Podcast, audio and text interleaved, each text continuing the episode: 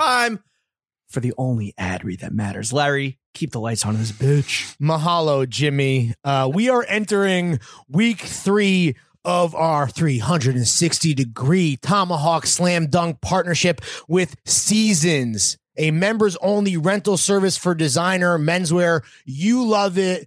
I love it. You use it. I use it. I saw your fucking fit pick, your first fit pick in months. Yeah. And it was a smacker. Orange, you glad I'm contractually obligated to post more fit pics? Ladies and gentlemen, that is why they pay us the big bucks. What? You got the Auralee, the the, duster. Big, the big old fuck, the Matrix joint. Keanu Reeves commented, he's like, yo, I'm fucking jelly. I'm, I need to make Matrix No. 4. I need to reshoot Matrix 4 with the Wachowski transgender humans. Um, I think they're both women. they're the sisters now, the, tr- the Wachowski sisters. Shout out Elliot Page. And yeah, uh, it- I love that me- coat. hit- it I wanted that. That not that you cart jacked I sniped me. it. You got. I don't want to. I mean, I guess my fit. This will be out next, so my fit pick will be out. I went with Nanushka slappers. Which, like, bro, that's the gift that keeps on giving, like Nanushka. the vegan leather. I love it. Is You don't even know how soft it is. still You don't even know. Because you didn't even wear it. I was like, damn, I fucking uh, filled my seasons bag up too early because I want the Nanushkis. Well, I will say that I also dipped into the Auralee pool. I have the Mm. puffer on deck for the next fit Mm. pick. Also, listen, no one could ever say shit to us ever again because we got our goddamn motherfucking fit pick sponsored. We're the goats, and that is fucking end of discussion. Seasons.com slash throwing fits, S-Z-N-S dot co, not com. szns.co slash throwing fits. You will get 20% off your first month's bag order subscription. You get a discount. Yes. Use our Do fucking it. referral link. It doesn't even matter. This is the new way to try Johns, wear Johns. It's a semi cop. It's a semi cop. Get it's dating Johns, not marrying Johns. Yes. We went over this. I was quite embarrassed you were, that you're very jealous. You're like, wait, it is wait. so close to home. this is what dating's like? Yes, Larry. You get to try every single John in the jungle. Also, if you're listening to this, like, give us engagement on said fit pics on James's uh, Oh, Auralee Raglan sleeve duster. Oh, like and comment. Oh, they did. Hit my doo doo brown fit. Got me feeling like the shit. That beautiful, supple vegan leather. No animals were harmed in the making of this fit pick. Give the boys the love that we don't just crave, but we need so that we're not homeless I mean, out in in the street in the fucking gutter without a roof over our heads. This, but but in serious, but in all seriousness, we love seasons. Twenty percent off uh your first month subscriptions. szns dot co slash throwing fits. You literally lose money if you don't fucking sign up for this because you can just uh rent you, you just borrow Johns from the homies, Mm. Reggie, the homies, Jesse, the homie R. Kelly, Hell yeah. the vocal fry Pharaoh. it's it's yo, it's a family affair. Get in on the ground floor of the future sustainable green way to be a John's enthusiast and be able to sleep at night seasons. A better way to rent, bitch. This is Jonah Hill, and you're listening to the only podcast that matters.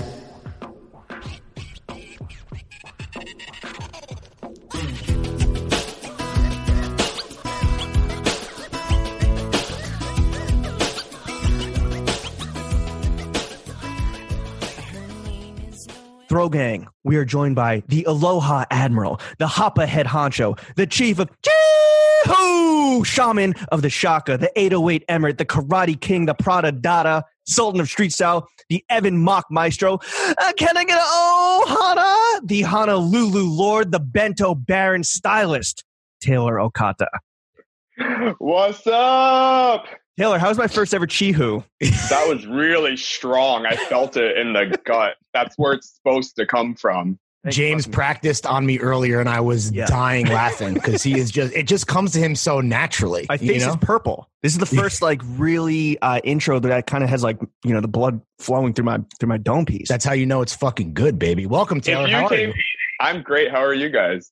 Fantastic. Happy to have you. You I was thinking like I don't know how familiar you, you are with the show because you're one of the more like kind, beautiful souls that we're Yes. friends with, and I wouldn't expect you to be, you know, intimately familiar with this absolute chaos that is about to fire. go down. But but the first thing that we're gonna do, and I'm excited for this because this is what you do for a living. So this will be the test for the audience at home as far as how good Taylor is at his job. We mm-hmm. want you to do a fit check where you're gonna walk us through the totality of everything that you are wearing right now. We're gonna paint a an Oof. audio picture for the 18 million listeners. The choice for you is do you want to start top down or bottom up? I dress bottom up, so let's oh, go. Perfect. That's the right answer. Not a love cop, that. not a police officer. So what's on the feats? So, fe- I mean, I'm in Los. I've been in Los Angeles shooting for the past month, so I'm in a comfortable Hathenbrook clog. as you Oh, the see. Chilbies, dog. You know, it's an easy in and out of the house in the car. I'm also in the continental United States where people wear their shoes in the house, or else I'd be completely barefoot. Um, we have a hidden sock. Oh, a Friend of the alumnus of the, podcast. Big hidden out now. Um, that's our that's our guy.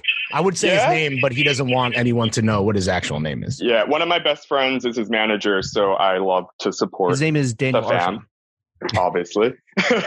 um, pants I'm wearing just nylon our legacy pants. They're just Nice. I, f- I fly in them. I'm at home and they're just so comfortable. How our Legacy is hands down my favorite brand of all time. How much how how robust is your Legacy collection?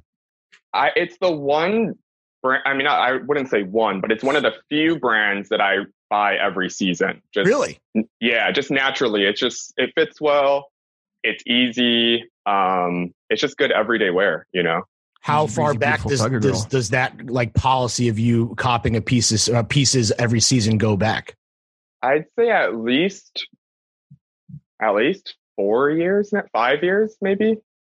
I think they're an interesting brand in that like the look has changed. It's always been like a, qua- a quality cop, right? Like Yeah, never an issue about like are you getting your money's worth but I, I think they've in an interesting way like have they've evolved not based on the trends of what's happening men's wear, but almost in like their own organic way and it's always funny to find out when a certain person fell in love with the brand hmm definitely. I think I was introduced to it back then, but I really would buy like a lot more. I'd say within the past three years. This might be uh, me being either I'm either manifesting this or I'm being completely delusional. probably Would you cop a Our Legacy Throwing Fits collaboration? Yeah, of course. All right, just sight it there. unseen does it you don't you don't even Yeah. care what it is like it could be assless chaps though i don't know i feel like you're ch- you've worn chaps before i'm sure I just wore those Comme des Garçons leather chaps. like I Yeah, think there you go at Fashion Week last Feb. You would Joachim said. prefer chaps. said. Joachim said he's uh Joachim said he's back into the pod. He's like took a break and now he's back into it. So Joachim, if you know if you hear me, the joker the joke. Fantastic and then All right, so what's, that's what's uh, on the ass. No, well, yeah. What? So what's uh? Oh, what underwear too? Should we go right to pants? Oh, when it comes to underwear, I'm a creature of habit. So it's just Calvin Klein trunks. Like they're not the boxer briefs because boxer briefs are really long. Hmm. They're almost like a biker short when it comes to the Calvins. So it's Wow, technically okay. a trunk, Sure. which is in between a long boxer brief and a tighty whitey. Does your panty policy change when you're in Hawaii when like shirtlessness and shoelessness is more of like an accepted thing? No, I've always worn the You're, same. stra- you're strapped up. yeah, yeah, definitely. Prisoner to, of habit. I didn't even know that this was an option. There's a huge debate on this show. James wears boxers. I wear boxer briefs, but I wouldn't Mm-hmm. be mad at. And I wear obviously Taylor. You know. I wear Supreme Hanes, obviously. But if I could decrease, I mean, they're a little. That's a Hanes. That's like a standard Hanes boxer brief. That's a little long. I wouldn't Mhm. mind truncating. You know, my Mhm. boxer briefs to a pair of trunks. But this is why you're on here because we need this kind of. this yeah it's like a advice. minor detail but when you when you're in the calvin klein underwear section it specifically says boxer brief and it specifically says trunk and you'll you see go. that it's just it's like maybe a two inch at most difference Well, that's a lot. You know? yeah i'm not a tall guy you know so. yeah, that's James. That's a lot. Okay, let's not shake our. Let's not shake. You know, shake a stick at two inches there. Um, and then mo- moving on up, what do we have? A sweatshirt? What is that? Long oh this is a long sleeve v-neck i'd say velour noon goon sweater um, Mm, shout out the Gooners. yeah kurt's awesome and then a t-shirt underneath i think i Do you like Noon Goons because it vibes with like you know th- that's a what West Coast surf inspired brand? Yeah, You're, uh, FKA Warriors yeah. of yeah, is yeah, that, uh, definitely. I mean, I I can't just wear something just because it's cool. Like if I personal like for t- to each its own, but for me, if I don't really connect with the brand, I won't go out and buy it. So I think that's called having integrity. Uh, Right, Something, yeah. something that we would know nothing about on this podcast. But yeah, we love, I mean, we love Noon Goons. Not that James and I could fucking surf. Or maybe James, James, can you surf? Are you surfing? In Uh, I like body surfing. I can't. I can surf, but I'm no. I'm no Evan Mock. right. But You you, might look alike. You know. Sure. Uh, yeah, right. Okay. I mean, Kurt, the owner, actually surfs as well, which is awesome. Yeah. He didn't just start a brand because of No, no, no. So, trend. so, so? Lawrence and I, uh, we're fans of Noon Goons also because the, Kurt and I think like some people, some other people that work on the on the brand were uh, the OG Warriors of Radness, one of GQ's best new menswear Yeah. designers in America, um, and just a bunch of crazy lunatics. Yeah. I still follow some of the fringe members on IG, and they're just like fucking you know drug running through like Costa Rica and shit. It's fire. Um, but yeah, I think Kurt like took the took the helm along with like Rick Klotz for Noon Goons, and they're clearly like doing very very well. yeah, I like the stuff a lot, and I just used it for a shoot, so I got to like, yeah, just you were do the new you were in a very out. sexy like see through uh like black shirt, right? Cropped up. That's right. Yeah, they did a lace shirt, um, and I got to live my Dennis Rodman sh- tie shirt moment. You You know, were, you were as bad as you wanted to be. you know, got to do it. And then what And was there under, something? The yeah, what's V-neck? under What that? is that? It looks like Oh, uh, this is um like pattern. This is the the Stussy 40th Oh. anniversary soloist one. oh right, the solo. That's what that's what we can see is is the the neck detail. So this you is got a a good com- eye. this is a combo. So this is like you're like okay, well if I'm gonna wear like the V neck, I need like the the the soloist on the neck. I guess it's a subtle flux, right? I didn't think Yeah. about it like that, but I, mean- think aesthetically, my eye probably went there. Was that the one tee that uh really you were like, I need that? That's the one I need, or did you get the Yeah, whole fucking grip? Just because I'm biased to him as a designer out of who they collaborated with, I love. I love. That was a pretty banger selection though. I mean, like obviously Yeah. everyone was going fucking crazy for the Rick joint, which was of fucking course. Um, So and the good. thirst and the thirst trap that that, that, Rick, that Rick put on IG.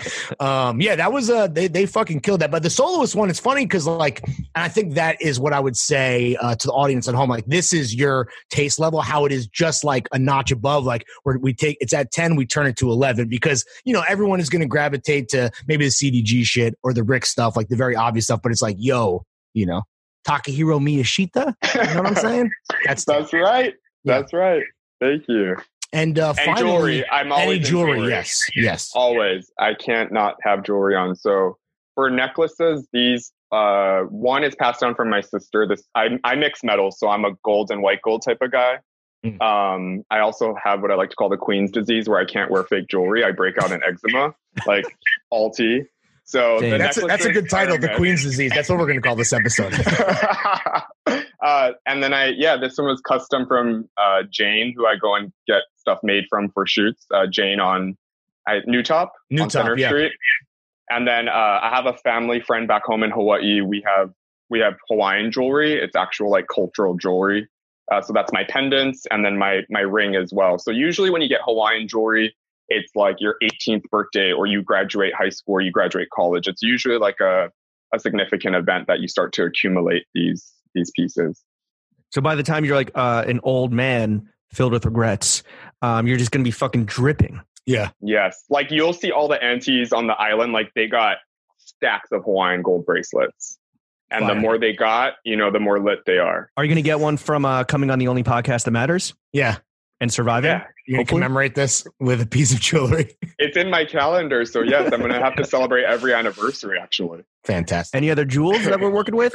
Yeah. Is- is um, I think that's it. And I work. I like. I've been really into like gems. I guess you could say. Like I have my birthstone on here, Peridot. Shout out Leo's August. So I have that. Other than that, I got my nails painted. What color is that? Yeah. Pretty much it. It's a Gucci green. I guess you could say. Gucci green. a pale a pale sage green if you will a little Are you, gray on, are undertone you have are you have all ten digits or just a select few? i did a, my friend did an alternate because i just did the ones that i wear rings on i thought Nice. would look nice and then we just finished it with the clear polish protect the cuticles you know This is this is taking it to Beautiful. eleven. Um, and what are you what are you sipping on there in your Yeah, NPR up, mug? coffee just just coffee because it's only two here. Uh, in LA. So my afternoon coffee. We appreciate you bringing the high energy to the only podcast that ma- matters, Taylor. That's a complete fit check, I think, guys. We got All right, that. Taylor. I don't know if you're aware, but we're about to get into the meat and pit- potatoes, excuse me, of this podcast. Um, I think you know, the three main subjects of this podcast, the only podcast that matters, are money, Kaching, meats, and cheeks. also known as sucking and fucking. Sex Most importantly, ourselves. Uh, we're going to start with ourselves. So we have a photo shoot coming up um, for our loafers that we're doing in collaboration with Blackstock and Yeah. Weber. Shout out Chris. Sick. And What do you think of you can see here. First off, yeah. What do you think? I love those. I'll, Yeah. I'd wear those for sure. Okay. How would you how would you style us to make us hot and cool? Because we were talking to a legendary photographer, and he's like, "So like, what's the vibe? Like, what do you want?" I'm just, I was like, "Just make us look hot and cool. Like that's all we Yeah. want. That's literally all we want." So to make us hot and cool, how would you style us? Also knowing that you know we're, the goal is to ultimately sell a bunch of these. Yeah. I mean, yeah, that's the hero item. So you got to Yep. make sure to show the show the product. I personally wear loafers with wide leg baggy pants, but we can't because you got to show that. right. So you better give me a clean sock. I'm into a white, a clean white sock with, Ooh, That on our, loafer. on our Mike Jack vibes a little bit. you know what I'm saying? Okay. A nice, maybe a maybe do one where you show a, a nice denim. You know, keep it classic, and then Okay. maybe the other one you show like a darker, maybe a nice black trouser. Prep it up a bit for me. Give a suit. Give a When it, tailored when it comes to a loafer like this, Taylor, that is green, and then there's obviously like that mustard and brown. How is is too matchy matchy a bad thing, or do we want to lean into the skid, so to speak? I mean, those colors from just what I can see on the screen, it seems very neutral to me. So Hmm. I I feel like like it could go with anything. Man, listen, man, I, and we did not pay him to say this, ladies and gentlemen. this is this is his true first they did it, I promise. Well, uh, the jury's still out on whether or not we'll get the photos delivered in time because once again, it's the goddamn motherfucking boys. We left this shit to the absolute last minute. Um, it's down to the wire once again. But you know, the only way to We're find gonna When are they take your- supposed to drop? When are they supposed to drop? December 15th, open for pre order. Uh, but we're going to start teasing them on the 10th and 11th, I think, are the Yeah. dates. All of our best friends behind the paywall have already been intimate w- with these but as far as like the general population the civilians the pedestrians they've just been hearing about it um, with the with a variety of guests but i think that you, your endorsement i mean that's the hammer of justice right there this man is a professional fucking Let's get a pair for uh let's get a pair for your boy Emok. oh Let's do it. All right. Let's So, I mean, it. okay. So let's get into let's get into some mock talk real quick. Obviously, you know, speaking of hot and cool, some of your most recent work has been making Evan Mock look hot and cool because you know I know that he was struggling with that on his own. Um, it- it's been like almost two full years now. How what has been his favorite look that you've done? yeah Oh my I gosh, know it's, I- I know it's gonna be tough to pinpoint. I know that's been like I know thousands we've been and just, thousands. we've been just banging out looks. and he's been um, everywhere too. I mean, he's and he's such a such an it boy. Yeah, pre-COVID, and he you know, Yeah. so many shows, so many appearances. But yeah, if you just had like a, and they're all, I'm sure all these looks are like you know children for you, Yeah. right? So But you got to pick meaning meaning that you must have a Meaning. favorite. meaning you have, Yeah. to have a I favorite. I think, I mean, the one thing with Evan is that, I mean, obviously he's so easy to dress in that sense. Like he already has so much charisma and effortless cool within just his being. Um, but I'd have to say probably the Dior albino croc jumpsuit we did for the, our Dior segment that we shot and filmed with them uh, was one of my tops. And then uh, a Louis Vuitton, we did like a vest with a bomber, wide leg kind of raver jean look as well. I'd say we're probably collectively our, our two favorite looks that we did. was that the same season, like the like uh, of shows? E- yes. Okay, so you you just Yeah. had a murderer murderer's row. What is that like? At, that was uh what would that been like? uh Fall winter nineteen. It would have no, it would have been spring summer twenty. Serious around twenty. Okay, so Mhm, your la- that was the last hurrah before COVID. Yes. Okay. Mhm. So you went out with the so in fucking bang- January. Yeah, Yeah. January and February. Yeah. And those bangers only. yeah, those were awesome. Did he Especially swagger 'cause jack the? croc, Sorry, go ahead. the croc was a flex because I mean albino croc, I mean it's so rare and PETA Yeah. will come for me for this, but I know that Kim Jones I know that he does Fuck There him. is a process they were explaining it to me how they they do when they utilize exotics that there is some kind of ethical system that they have because they're such a big company so i know that it's like in a sense reclaimed it's not where they They're not euthanizing like one of Yeah. twenty albino crocs Yeah, that are in the wild. but Okay. that that was such a flux because a nobody had worn it off the runway yet, and b uh, I think with the matching bag and the boots and the bomber we paired with it, I mean, he was walking around like half a mil euro Woo. Just in clothing. You Yeah. don't get dressed for less than half a million euro, ladies and gentlemen. Is that the most You expensive fuck fit? vibes? Is that the most expensive fit you've ever put together? Um, probably not because of diamonds that I've used in the Mm. past, but uh, clothing wise, for alone. sure, the just for sure the most expensive like garment I've ever had to handle. Speaking of which, like when it comes to the jewelry and like you are getting loaned like some incredibly expensive watch or, or diamonds, like what kind of stress is that like as the stylist knowing that you're you're It is- responsible for the queen's jewels? It is so stressed. Shout out to Lorraine Schwartz and her team, my Yeah. boy Justin, uh, who I work with and is a dear friend of mine. They've been so good to us and with Evan especially and trusting us. And you know, for certain things, I've worked with other artists where we do they do send an armed security to follow us, which is Armed. great for me because like that's really where all the pressure is taken off. Right. But Oh, you prefer that. It doesn't it doesn't harsh the vibe at all. No, because I feel like it's protected. It's out of my hands at that point. Like there, there's a higher, like the brand hires someone to watch over, and I Yeah. can just kind of relax after that. Jesus, that. take the wheel. but thankfully, I haven't had to work with somebody that's like, you know, just constantly stalked, like a like a Travis Scott or something, where they're a lot high, more high profile. So I haven't been in in too stressful of a situation. You weren't yet, lucky enough to on style the chicken nugget body pillow. when it, when Evan or, or any other client is in like a fucking white croc jumpsuit, are you like, no, no red wine? Oh yeah, yeah. Like I, I'll be like, yo, we got to get back to the hotel and, and do an outfit change before you go out tonight. Is he a messy For eater? sure. Is Evan a messy No. eater? No Travis Scott burgers. yeah. I think because like realistically too, we we're so our schedules were, are so back to back that we're really just in a van drinking Pellegrino, and you know what I mean, like Which is used to snacking in the remove stains, if anything, you know. Exactly. Wet like Yeah, when you spill on yourself, your fit actually gets cleaner. That's another trick that, you know, only stylists would Did- know. did he steal, did he swagger Jackie with the Oakley Razors? Because I know that's been your thing for a minute.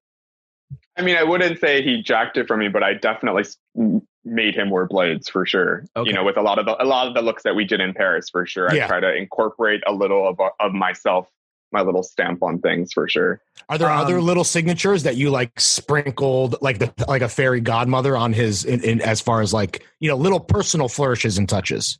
I think it's for me as a stylist, I like to also make sure that it works for that like celeb or that artist, right? So for Evan specifically, once I saw that he could wear baggy wide leg pants, like because I personally wear them and I love them, like little things like that, I'll I'll pair a more fitted something up top and then just wide ass like denim jeans and I'll incorporate like I love metals. So like Martine Ali type of just throwing it on there, chucking it on there, little things like that. Your your favorite silhouette is a pyramid. You want a motherfucker out here looking like a triangle. Like a That's your whole Dorito chip. yeah. Built like a sense. Those are kinda- Dorito. I mean, those are the kind of guys I date. So I mean, okay, there you go. All right. There you go. um, you you and I were texting about this a little bit earlier, and and this is kind of an interesting question for me to ask because it's really coming from Lawrence's perspective. Like when you're, tw- you know, around this guy who's so hot and so cool, how kind of like ugly do you feel just like trailing him around all the time? Like, does that hurt, does that hurt your self confidence? I feel ugly all the time. Oh, Um, Taylor, get the fuck out of here! Wait, you trying to also mean- imply that that's how I feel, James? Is that what we that's what that setup? I'm the face, you're the voice. We we Okay. we, we did this already. Yeah, the beautiful voice of the show. I mean, I'm a confident enough guy to know my place in things where I know I look good, and I, I mean, my style has always been something I've been have a lot of pride of for. But walking next to Evan, I mean, he's such a beautiful man. I just, are, I already know that all eyes are on him and not Right. on me. That's Right. that's for sure.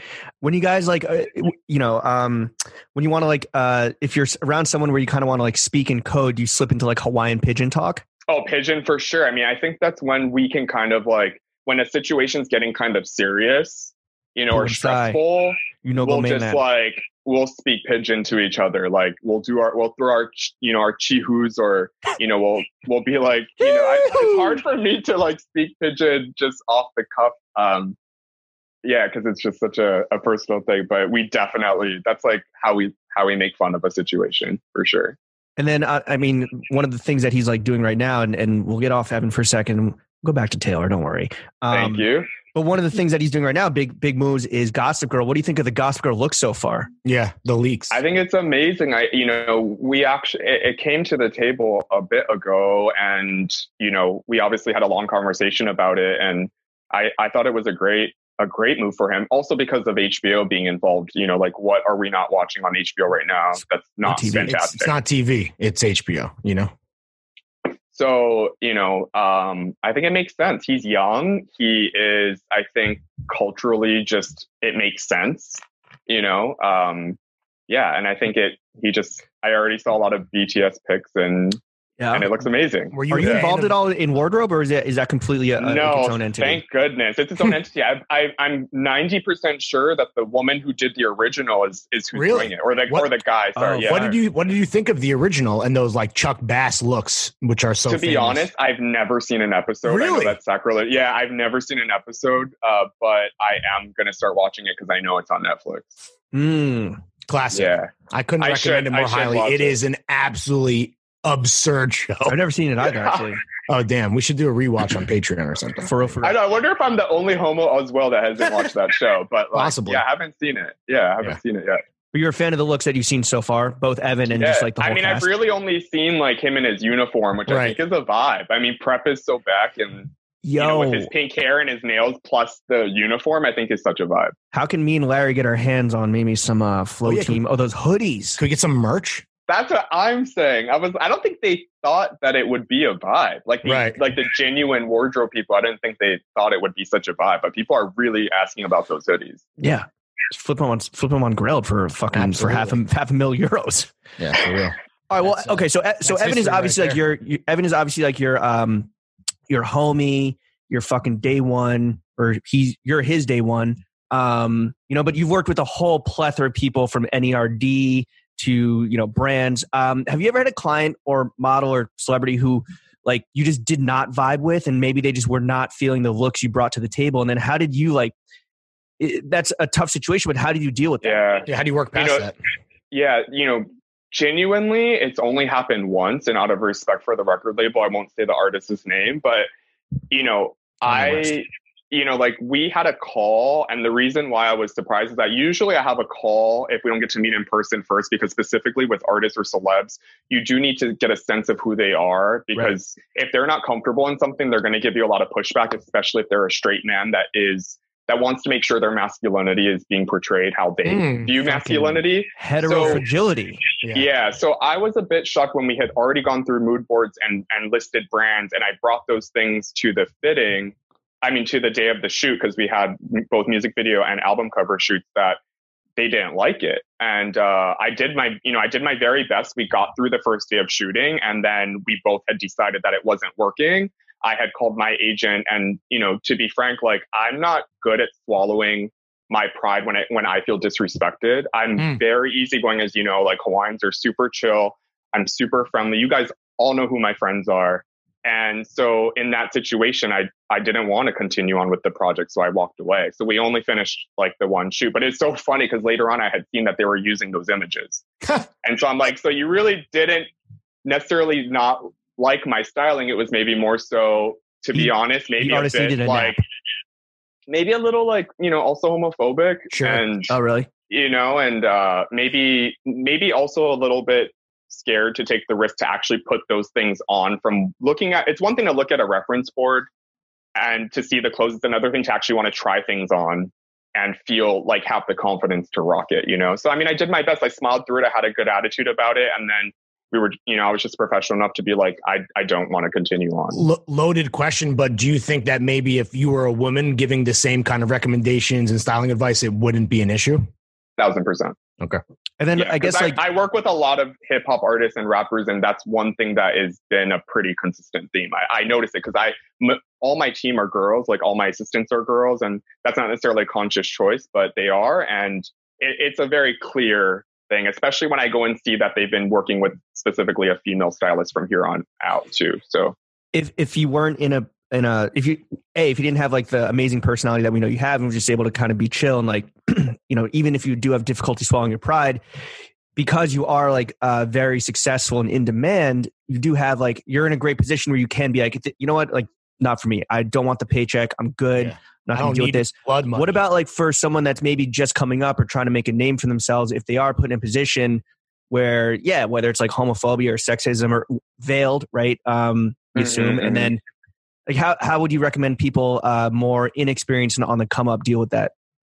you know, I grew up from such humble beginnings. Like I, you know, I grew up poor and without money, and like I understand that not having that privilege to say I'm not going to do this for you know, and and to walk away because we all need to eat, we all need to pay our bills, and I never let somebody get in between my, you know, my meal, you know, and my pay. But that at the end of Yeah. you know at the end of the day i think also just the way i was raised and culturally like i can't the reason why i also went freelance is to work with people that respected me and that you know and that appreciated me. So like to somebody who's just starting out i think there you're, you are going to have bad shoots and bad days but when it does reach the point of actually attacking you as a as a human being whether it's your sexuality or your ethnic background or your religion, like anything that just is humanistic, I can't really turn away and, and tell you to just smile through it. I think Sure. that's up to the person. And I think if they can push through it, great. And then if, but also if they can't, great as well. You know, I think every situation's so different, but I say also don't get discouraged by it. You know, don't let that one incident just Yeah. allow you to not want to continue forward. And and you've been doing this for a minute. Like, have you seen kind of the general uh, philosophy or or just like attitudes evolve over the last like ten years, or are we still kind of everyone's like, oh, 2020 super too. yeah, like everyone's woke now, or is that not necessarily the case?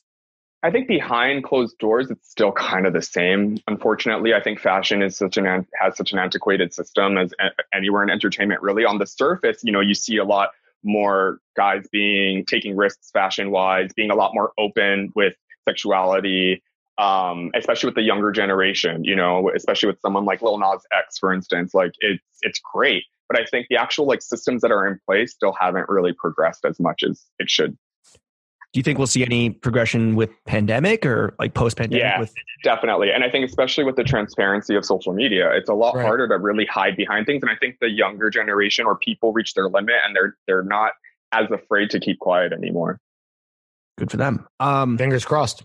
Going back to like so, you know wh- whether whether a client it, let's talk about like good clients right like so obviously you have the shitty clients people that are just Mhm. like maybe they're hungry maybe they maybe they're homophobes who knows Mhm. um well we all know That's a, that's a But- qui- that's quite a spectrum Quite a right there. Maybe they're hangry. Maybe they hate gay people. Don't judge the clients, Taylor. hear them out no i'm just kidding Yeah. fuck them fuck them all But no okay do you prefer like to every shoot now? Are they angry or homophobic? yeah do you want a Yeah, snack do you want a snack or do you want to be uh dr ibram you know how to be anti-racist textbook what do you want Yeah. But no, all right. So let's say you know a client is like down and like is fucking with fashion and fucking with the vibes. Like, do you prefer someone who's they're more like willingly just kind of a blank canvas with like, yo, you're the expert, like freak it, or do you prefer Mhm. someone that's maybe more collaborative with you on the fits and they're like, hey, like this is let's this is a joint project. Like, you know, I have Mhm. my insights, you have your insights. Let's come to a, a middle Yeah. ground or a solution together. But I know maybe they have a I think lot. Lawrence- they have a lot of opinions. Yeah. Yeah, I think I would have a lot more long term, like say celeb or artists that I've been working with if they just were.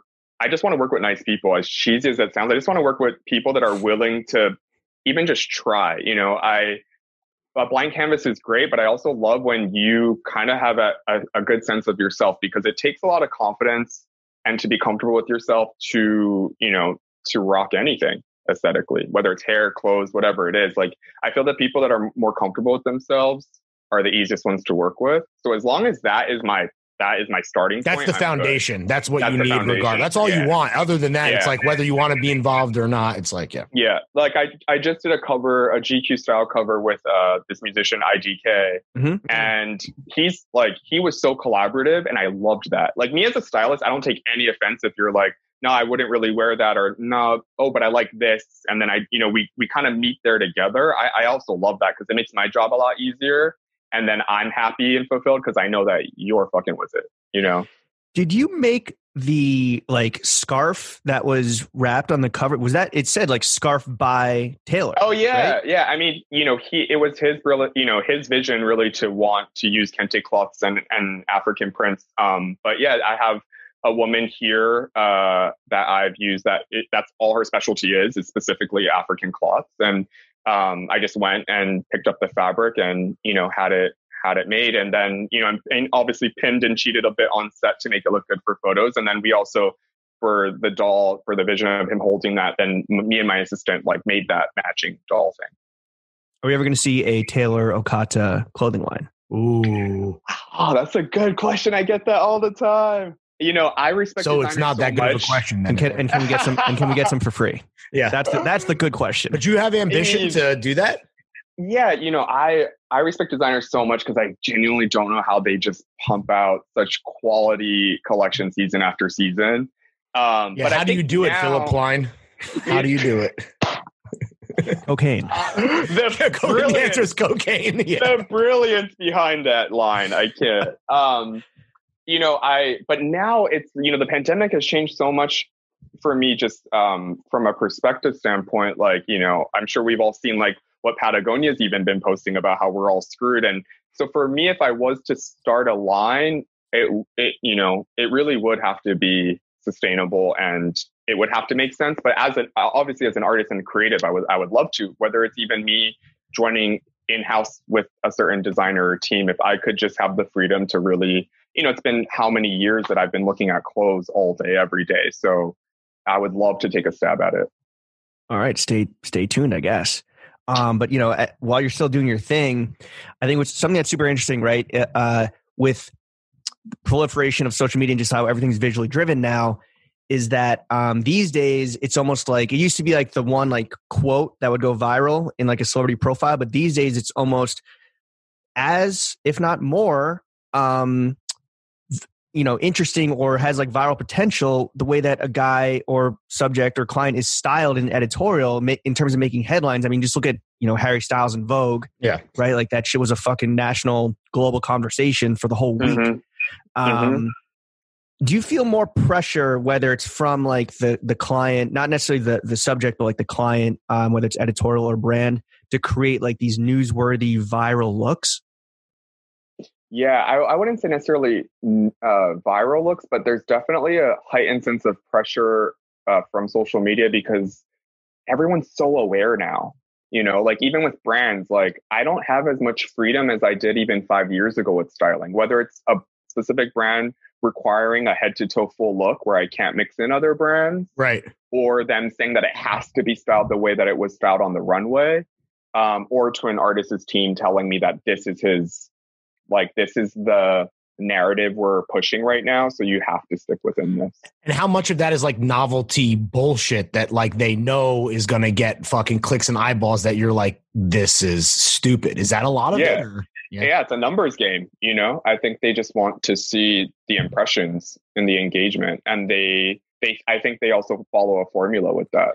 How, how much of it how much of it is them being like hey this this advertiser Yeah. needs a full Oh. look on the cover or whatever A lot. And that's and that's getting worse. now. You're saying this is it's worse now. So at what point? And this is uh, uh it's talking about a loaded question. At what point do we not need a stylist if it's going to be like these canned looks, you know, on behalf of advertisers? Is that something Yeah. you worry about? Yeah, absolutely. It's something I've been genuinely thinking about over at least the past, I'd say, year and a half. Um, and thankfully, you know, I consult a lot and I do, you know, a lot of other things that I don't post about Sure, or share. Um, those But- NDAs be hitting. you know, and styling, you know, but styling is something that I got into because I genuinely loved creating an image and having that and seeing that image really have an effect on someone's personal self as well as an entire culture. Um, but now, like, you know, I just did a, a few, you know, editorial shoots and it was all so limiting. Like one, I they gave me a set list of 10 brands and I could only use those 10 brands Damn. and the and the cover I did before that, they had already partnered. They are they had already partnered with the designer, so they're like, you have to use this collection. is the designer paying So- the is the designer being like hey uh, i mean is it kind of like wink wink nudge nudge or is it literally like yo i'll give you $300000 if you Like put all, payola. put all Yeah. brand head to toe on the cover I even kind of wondered that myself. I think it's probably both. Like I, because I've never worked in house for a magazine, but it, it seems like there has to be some type of transaction. I've heard on. heard whispers that uh, that that was the old way of doing it. Now that shit is back. Have you ever turned down a job or opportunity where you kind of where it's like, oh, this person is an ambassador of brand X, so you already know that it's going to be brand X head to toe, on a cover on like a I don't know any sort of shoot? I think I've only turned down a gig when it like conflicted with my morals. If I knew that they were problematic, or if Hmm. I or if I didn't agree with fashion issue. yeah. The, or if, exactly, you know, or if I or if I didn't agree with the views of the Richard of the Spencer for GQ. You're like, You know? I can't do this. Stormfront September issue. yeah, right. Is that how recently was that? Is that something that like because of the the current climate where like in, uh, a lot of this stuff is coming to light? Is that something that happened like recently, or is this like years ago and was like? I've always been this way. I think, um, yeah, again, it just comes back to like coming from nothing and just and I don't I don't mean you because I know you've always had integrity, but but it's like the this information that is making you turn down the job. Is that something that had Ah. come, that come to light recently in recent years, or something you had heard whispers of a long time ago that like was trying to be swept under the rug? I'm not I'm not trying to make you be specific. I'd say more. I, I'd say more recent, just from my experience. Yeah, for sure. All right, Taylor. This is the one question that I knew I had to ask you. Um, you know, as as a stylist coming on the pod, and I know that you've worked with them before, so I know that you have the insights. And as as civilians, as just like regular Joes, this is a Mhm. question that has Guys baffled me dudes. since the fucking Big Bang. What the fuck is going on with SSENSE's styling? you know, I actually I think it was on your uh, one of your recent episodes. I heard you guys talking about that, and I was in line in drive-through. I remember specifically, I was waiting in drive-through for so long at In and Out, and I was just cracking up because I genuinely do shop SSENSE, but I, I shop it on the app. And I was like, I think because I, as a stylist too, and just as a clothes nerd, I know what I'm looking for, and I just order it. So when you guys were talking about it, I had to go back and check because I was It's like, is it really that bad? Like, because I've only worked on the editorials. I've Right, never worked right, right, not not on like figure. that. Yeah, yeah, for. And you guys are talking about on figure, right? Yeah, Like, yeah. hundred Like the yeah, I mean, it's crazy. Uh, uh, my I don't know um, what's going on in up in Montreal. You know, I think it's. I think it's at this point. I think it's a calling card. And James and I have clowned it a bunch. And shout out SSENSE. I mean, like, let, no, let, we're not going to cast stones. I mean, we all shop the sale. SSENSE is great. thousand percent. Um, but is it supposed to be? It's like a signature. How bad it is, like as a thing, right? It's so but it's such, has it's so be. bad it's good. Like you see you see Well, an yeah. SSENSE model and you're just like, oh, that this is SSENSE. Like and This- and then it's it's always Yeah. like good brands or Sure. you know, if you're shopping but good it's like brands. you're like, oh my god, this looks like shit. I need to cop it right now. you know, I, I want to give a little bit of like uh what benefit of the doubt, I'd say, because like six years ago, I was working with Jill, who started Totokaelo, right? And like I was putting together ecom looks, and sometimes you do get those like this is how it needs to be styled guides by from the actual brand, even if Mm. I didn't agree with it. Like that was in the Excel sheet, like you had to follow it to a T. And then other times you're kind of scrambling piecemeal because of deliveries. right. So, like, I, it's for me, it's hard for me to tell if like they genuinely love like if that's the subculture on the streets in Montreal vibe. If there's like some other European vibe that they're that they're going for that I'm not aware Whole of, city or full of fucking bozos. Also at the same time, like- whatever they're fucking whatever they're smoking up there, yeah. then the plug down to the Continental. And it's not Or hurting the bottom line. I think that's why James Yeah. and I feel. I mean, not that we wouldn't clown it otherwise, but it's like, listen, it's not hurting sales. Clearly, I mean, they're one of the few places that seemingly um, is crushing it, uh, whether in sale season or not. But it's just, Mhm. it's such a calling card. Specifically, like you could, if you put every uh, on figure shot on the internet in a lineup, like you know SSENSE immediately. You know what I'm saying? Like for sure. that's something. That's branding, right? In yeah, essence. yeah. Absolutely. No pun Absolutely. intended. Is that like is that important though to like stand out at at whatever cost? Just Thousand in, in percent. just in how crowded like the whole fucking landscape is. Thousand percent. you Yeah. have a favorite place to shop online? Uh, besides SSENSE, I'd say, I mean, I love Goodhood um, because of just whenever I go to London, I always just love The fucking lads, pieces. mate. you know the pieces they had. But I'm actually not a big online shopper. I know it's Really? COVID. It's yeah. I've never been that way. I think again because like money was always so such a precious thing to me that I needed to really see and try things on and know that okay, this Right. is what I'm dropping my money on. You're like pirouetting in the store to make sure that like this is I can live in this thing and Yeah, I I am a sucker for a good retail experience. So like I online is tough, but SSENSE is something that I they carry all the brands that I have that I love, and I know how things fit. So it's it's just kind of like an easy sometimes I'll get lost in the depths of like a Farfetch app, and I also love matches.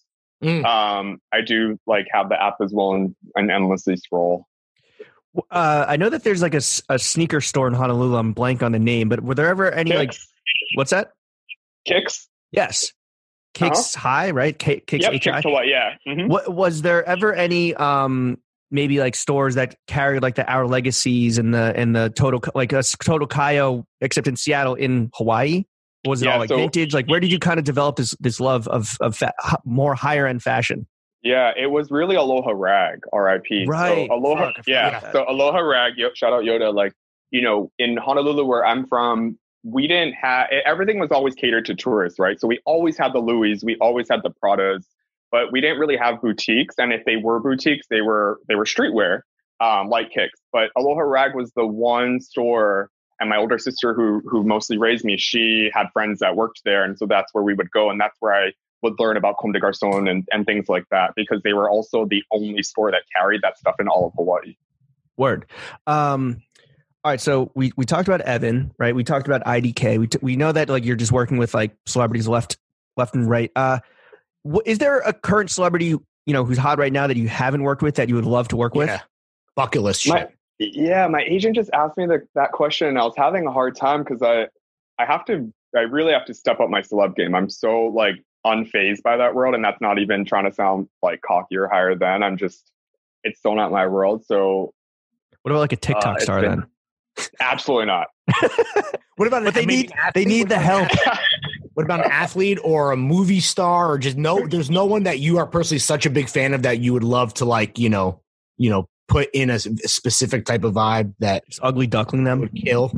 Yeah, I mean, I you know, as cliche as this sounds, I love Timothée Chalamet. Mm. Like he is kind of like an ideal person to dress, just because I feel like he also comes from that youth culture that is, yeah, like you know, they're down completely for whatever. free and whatever. What about okay? What about a celebrity? Um, maybe that is no longer with us through, or somebody throughout history that you would love to style. Does anyone jump out? Come to mind? oh my gosh, not off the top of my head, no. George Washington. I'll Definitely not one of the white presidents that we've had. Not one of these That's for motherfuckers with wooden teeth, bro. sure. he needs a I new mean, J- weave. JFK was chic, though. I have to give him that. R.I.P. All right, so celebrity, so celebrity's just not your world. Yeah. Yes, so, yeah, I think that I, I didn't realize it, but I guess I've just never really been, maybe because of my culture, that it's just, I've been around it so much that it's not as appealing as everyone would think. Kelly Slater, I, you know, he's so fine. really? Um, yeah. Sur- surfers or so skaters? Who's hotter, surfers or skaters? Ooh. Ooh, that's tough. I, for me personally, because I'm obviously Hawaiian surfers, like, Mm.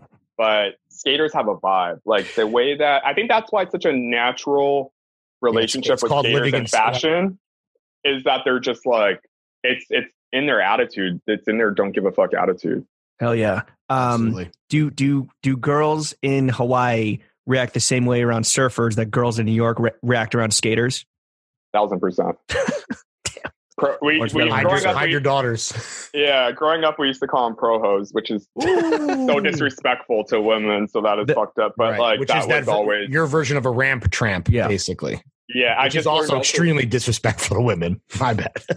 What a patriarchal patriarchal society we live in. It could be a, ho- a man can be a hoe, a man can be a tramp. You know, That's So- fair. Oh, thousand percent. Oh yeah, we, we all been there. Um, yo, fu- fuck celebrities for a second. I want to talk about a true privilege that you had, which was shit. you worked at it. You worked for approximately two years. You worked out of Yoji Yamamoto Sama, and I say Sama because he's a god. I don't say San. he is. Fucking peons, look it up. Yamamoto Sama.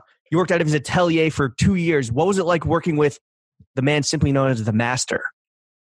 I mean, it was surreal. I think it didn't really hit me until after my job was over, but in the moment, it was like, it was just normal, but also like I would shake and be nervous every time he walked into the offices because he was there every day, wow. smoking Putting his that, putting that work in. in oh yeah in the atelier for fittings he would get down on the ground people would rush over it's very japanese culture as well like you are it's a hierarchical society within the company like you know your role and he didn't even need to speak you know? Things would just he would like look a certain way and they knew and it was just such an art to like witness that.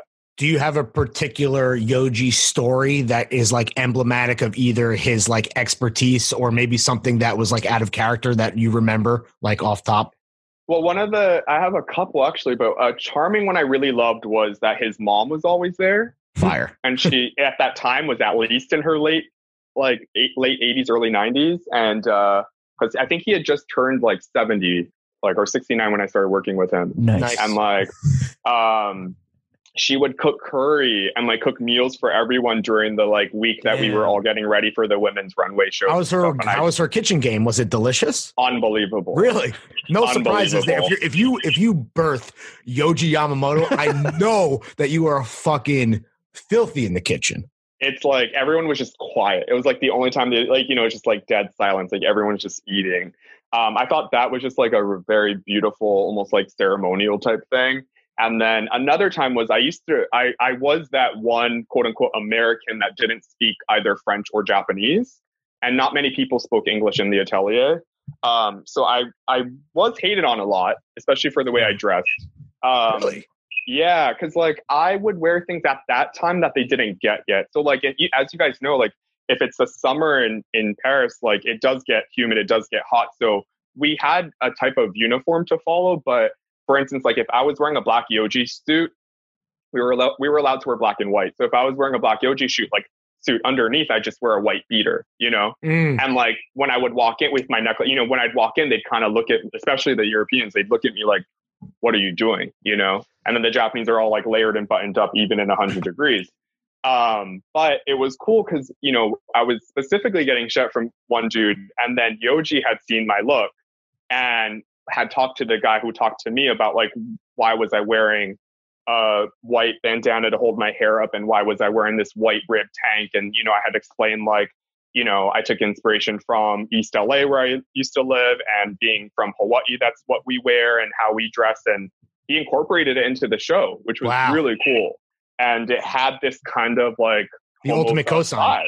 Yeah, Yeah. it was cool and it was like they I think kind of looked down on me as kind of being this a little bit too street Hmm. um sometimes because I would wear sneakers and I'd wear all these things but like it was cool to see that he being even that age had the foresight to still recognize what made sense I mean, weren't right you now. weren't you wasn't a part of a key role or key part of your role um, to kind of work on like Y three, and I think people kind of Yeah, yeah. underestimate or kind of forget that Y three was one of the first Mhm. like sneaker luxury collaborations that was streetwear, right? Like Yep, it was very like we Lawrence and I were accomplished at the time. Like that was like the Changed the fucking shit at the time. hmm Yep. And that was my key role. Like I initially was hired specifically for Y3, but they I ended up going to Paris every season because Yoji's team saw that it was important to have that synergy between mainline Right. and Y3, that communication present. So that's why I would I started to be involved with the mainline and I started styling the mainline stuff for even Barney's.com because they wanted somebody in house that understood the brand to translate that for the American market. You you talked a bunch about like the inspo behind that like kind of um, controversial look, at least you know in Paris at the Atelier. But how would you describe your like personal style, just generally speaking, to the audience at home? Can I you? mean, I think, I, yeah, I it's such. You think it'd be such an easy thing for me to describe, right? But it's it's hard to put into words. I guess again, like if, We, if we, I we don't ask we don't ask this question of everyone. We only put it down for people who do have such like uh like GN range. We asked GN, right? We asked And, uh, and Luke Luke Frazier. yeah, Luke Frazier Yeah, from round, round two, and then and then we're Nice. asking you. Nice. I think again, if it doesn't feel authentic to myself, I can't put it on. So, and I'm a I go by mood. I I don't pr- prepare any looks prior to. I'm very much a guy that wakes up and does get dressed based on. I always ask Siri what the weather's like. I'm very much dressed not for just a fit to get a fit off, unless it's fashion week, but really like what I'm going to be comfortable in, what brands I'm really fucking with right now, and really my mood. So recently, especially with COVID, I, I obviously want to be comfortable. I, I want to be in oversized things. You don't wear hard Um, clothes.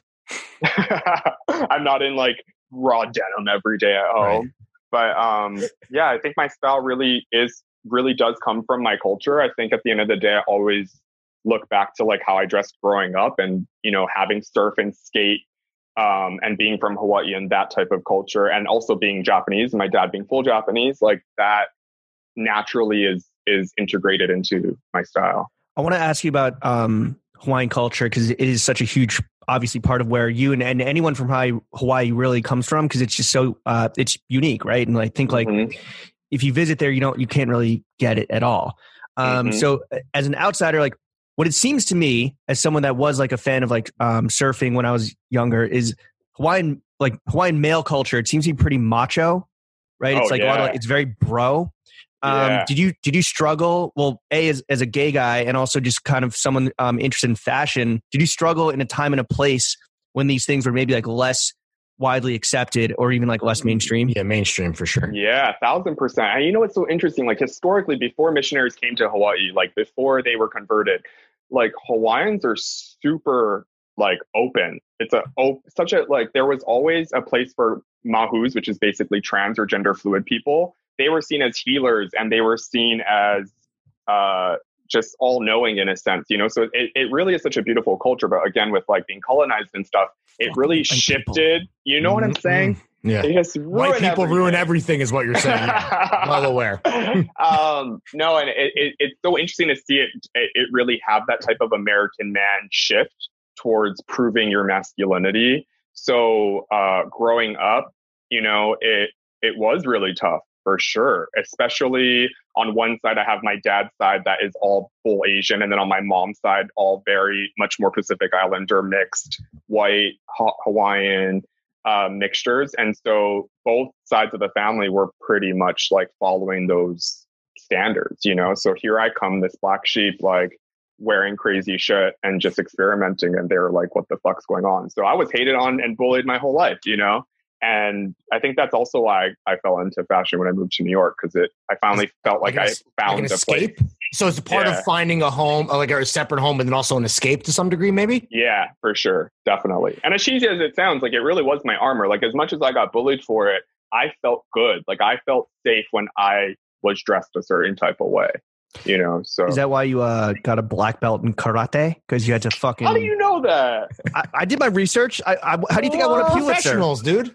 That's so dope. You know, on the contrary, I actually was a pretty athletic kid, but I no, yeah, I it actually that did come up because my co- my older cousin, uh, who I idolized growing up, uh, he was taking karate, and I would see him like I went to one of his tournaments, and I was getting bullied so much in junior high. I was playing baseball at the time, and I told my dad like I want to do that, and so I started going, and I even like would live with that family so that I could train with my, you know, and and I fell into it hardcore. Did you? And I uh. You ever, you ever kick someone's ass? Yeah, that was. I mean, if you're Hawaiian, if you're live in Hawaii for an extended period of time, it is going to be natural unless you're some like privileged person that gets to like Right. have their beach house. Like, but I think people get Hawaii like twisted. Like Hawaii's cutty, you know, it really is. It's rough, and so like if you Yeah. grew up there, there's a- been a multiple instance that you've had to scrap. You're not necessarily waking up and choosing violence, but at a certain point, violence is going to choose you, and you have no choice. is what you're saying. exactly. exactly. It's just ingrained in the culture. Right. That's why we have such good football players coming from Hawaii. And, and speaking and speaking of karate, and I know that karate is not kung fu. James uh, made that very clear to me earlier. Mhm. I, I have to explain things to my white, We were my doing- white colleagues. when here. we were doing pre-production. Do you do you have a, a, a favorite stylish kung fu movie of all time, or do you have like because obviously Oh, famous- Ip Man, for sure. Okay. Ip Man. Mhm. Yeah. Okay The It Man series, for sure. I don't know why that just came like that, but I love it. you were on that before I could. I, like, like, I don't know what celebrity I want to style, but it, Yeah, yeah. As far as my dream job, I don't know, but this fucking movie or show, what you is know it? what's funny is like It Man, IP Man. Uh, it's so tight. You have to they're on watch them. Netflix. I think, yeah, I think all of them are on Netflix now. I think there's now four, but they're actually really good. Um, and then the Grandmaster would be another one, and of course, uh, House of Flying Daggers. Like in a alternate universe, I always actually dreamt of being in a action uh, film. That was I- always like I, I think because I grew up idolizing Keanu Reeves. That's the celebrity that I There it is. Ah. there it is. Uh, I grew up idolizing Keanu Reeves also because eth- we're ethnically the same, like background. Like he's part Asian, Hawaiian, Polynesian, white, things like that. Um, and he he does have ties to his family being from Hawaii. And growing up, you never really saw hapas. You know, like uh, I don't know how to explain the word hapa, but to your listeners, but I guess you would say like half Asian-y. Asian, half other. Um, but you know, just look at Keanu Reeves, like he's the quintessential hapa. I didn't really have anyone else to identify with in entertainment and media.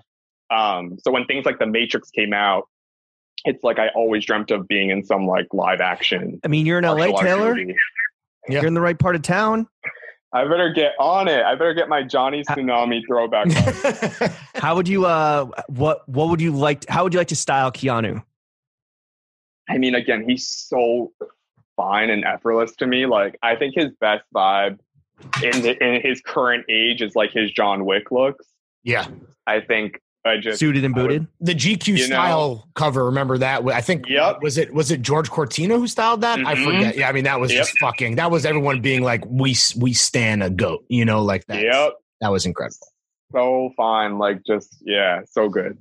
Well, okay, so back to Hawaii real quick. So I think people either like think it's, you know, just a tourist paradise or they think it's um just like surf bro, macho culture, everyone just fighting and shit.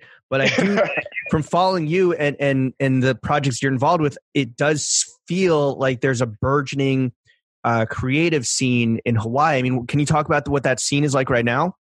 Absolutely. Uh, I think a lot, what's so beautiful is a lot, what the internet and social media has allowed is for locals to not feel the need to leave Mm. to create um, their own world and to have brain it reach a bigger audience. So majority of my crew back home have all stayed. You know, they they maybe a handful have left for college and then you know ended up moving back home, but they're all still there. My my crew there is so strong and so prideful of our culture and and lots of photographers, lots of designers. Um, there's a new media, not I wouldn't say new, but there is a newer media group where are still doing printed magazines that are beautiful because we have a huge Japanese, Chinese, South Korean uh, influx of tourism, and so they're the ones buying, you know, really buying these magazines as well. But I think there's a hunger for it in the islands because they're also seeing this world through social media and being like, "Well, I want that, but tangible. So let's create it here." Sure. So from when I was growing up to going home now, it's amazing. Like I remember not being able to, because when I go home, I don't dumb down who I am or the way I dress, even if I still get comments made to me at the local grocery store. But like, it's so cool now to go back and just see it a lot, a lot more prevalent. Right. You know? Yeah. Is Hawaii just the better California? I mean, I'm so biased. I like it's Hawaii for me or nothing at all. Like I, I, it's just such a beautiful place. I mean, Lawrence and I we hate on LA specifically because the the locals are really people that move to LA to become fucking TikTok Mm. stars or influencers, Yeah. whatever. Mhm. I mean, guys especially, you know, it's big hats, the the scalloped hem, butt white t-shirts. Ripped skinny jeans, Ripped skinny Chelsea jeans, boots, Chelsea leather boots. biker jacket, heading, heading the to amount brunch. of bad, the amount of bad jeans here is It's crazy. mind blowing. Thank you, out Mike the- Amiri. It's wild. The amount of tapered, rouged, Balmain knockoff like denim.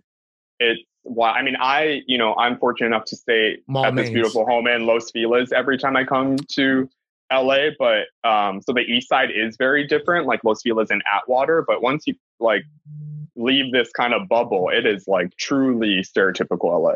I mean, yeah. So I think this the stereotype is like for absolutely born in truth there. But I think like you know what we were wondering is is we all know the bastardization of surf style through like you know Quiksilver billboards in Times Square, and Paxson, fucking PacSun, and Billabong, And, reef uh, sandals with the beer bottle opener at the the, bottom. the, the all the good shit. yeah, the white racist guys in the Aloha shirts. But like, what what is actual good surf style like on the islands right now? I think Evan is a great like kind of example of that. Even though now you see him in all this high fashion, but like what made him so cool, like when you see him in his skate videos and stuff like that, he's always been that way, you know. And I think in Hawaii, the guys and the girls are like that. There's kind of this, uh, in a beautiful way, because it's so isolated. They're less um, jaded in a sense, and they're less influenced. Again, again, unless they see it on social media. But there's just like you know guys that get off like get out from surfing and the way they tie their towel and just throw on their shirt and throw on their blades or their glasses even just that vibe that look is like they don't realize that they look good and cool you know and even the girls the way that they may fold over their jeans or the way they like just get out of the water and keep their bikini tops on and then wrap something else around their waist and tie their hair up all wet like that effortless like authentic like and they're all beautiful on top of that they're That like helps. tanned and beautiful Yeah. and and mixed and you know multiracial and and it's awesome. And it's just like it's again, but it's really for me. I think it comes from like the attitude of it, you know. And for like That's Surf- where it starts. yeah, surf and skate. It comes from that attitude of like being an athlete because it really is like a sport first and foremost, and coming out and just having that attitude and that confidence ooze out into like this could be the most ripped up T-shirt, but I'm still going to make it look sick. You know.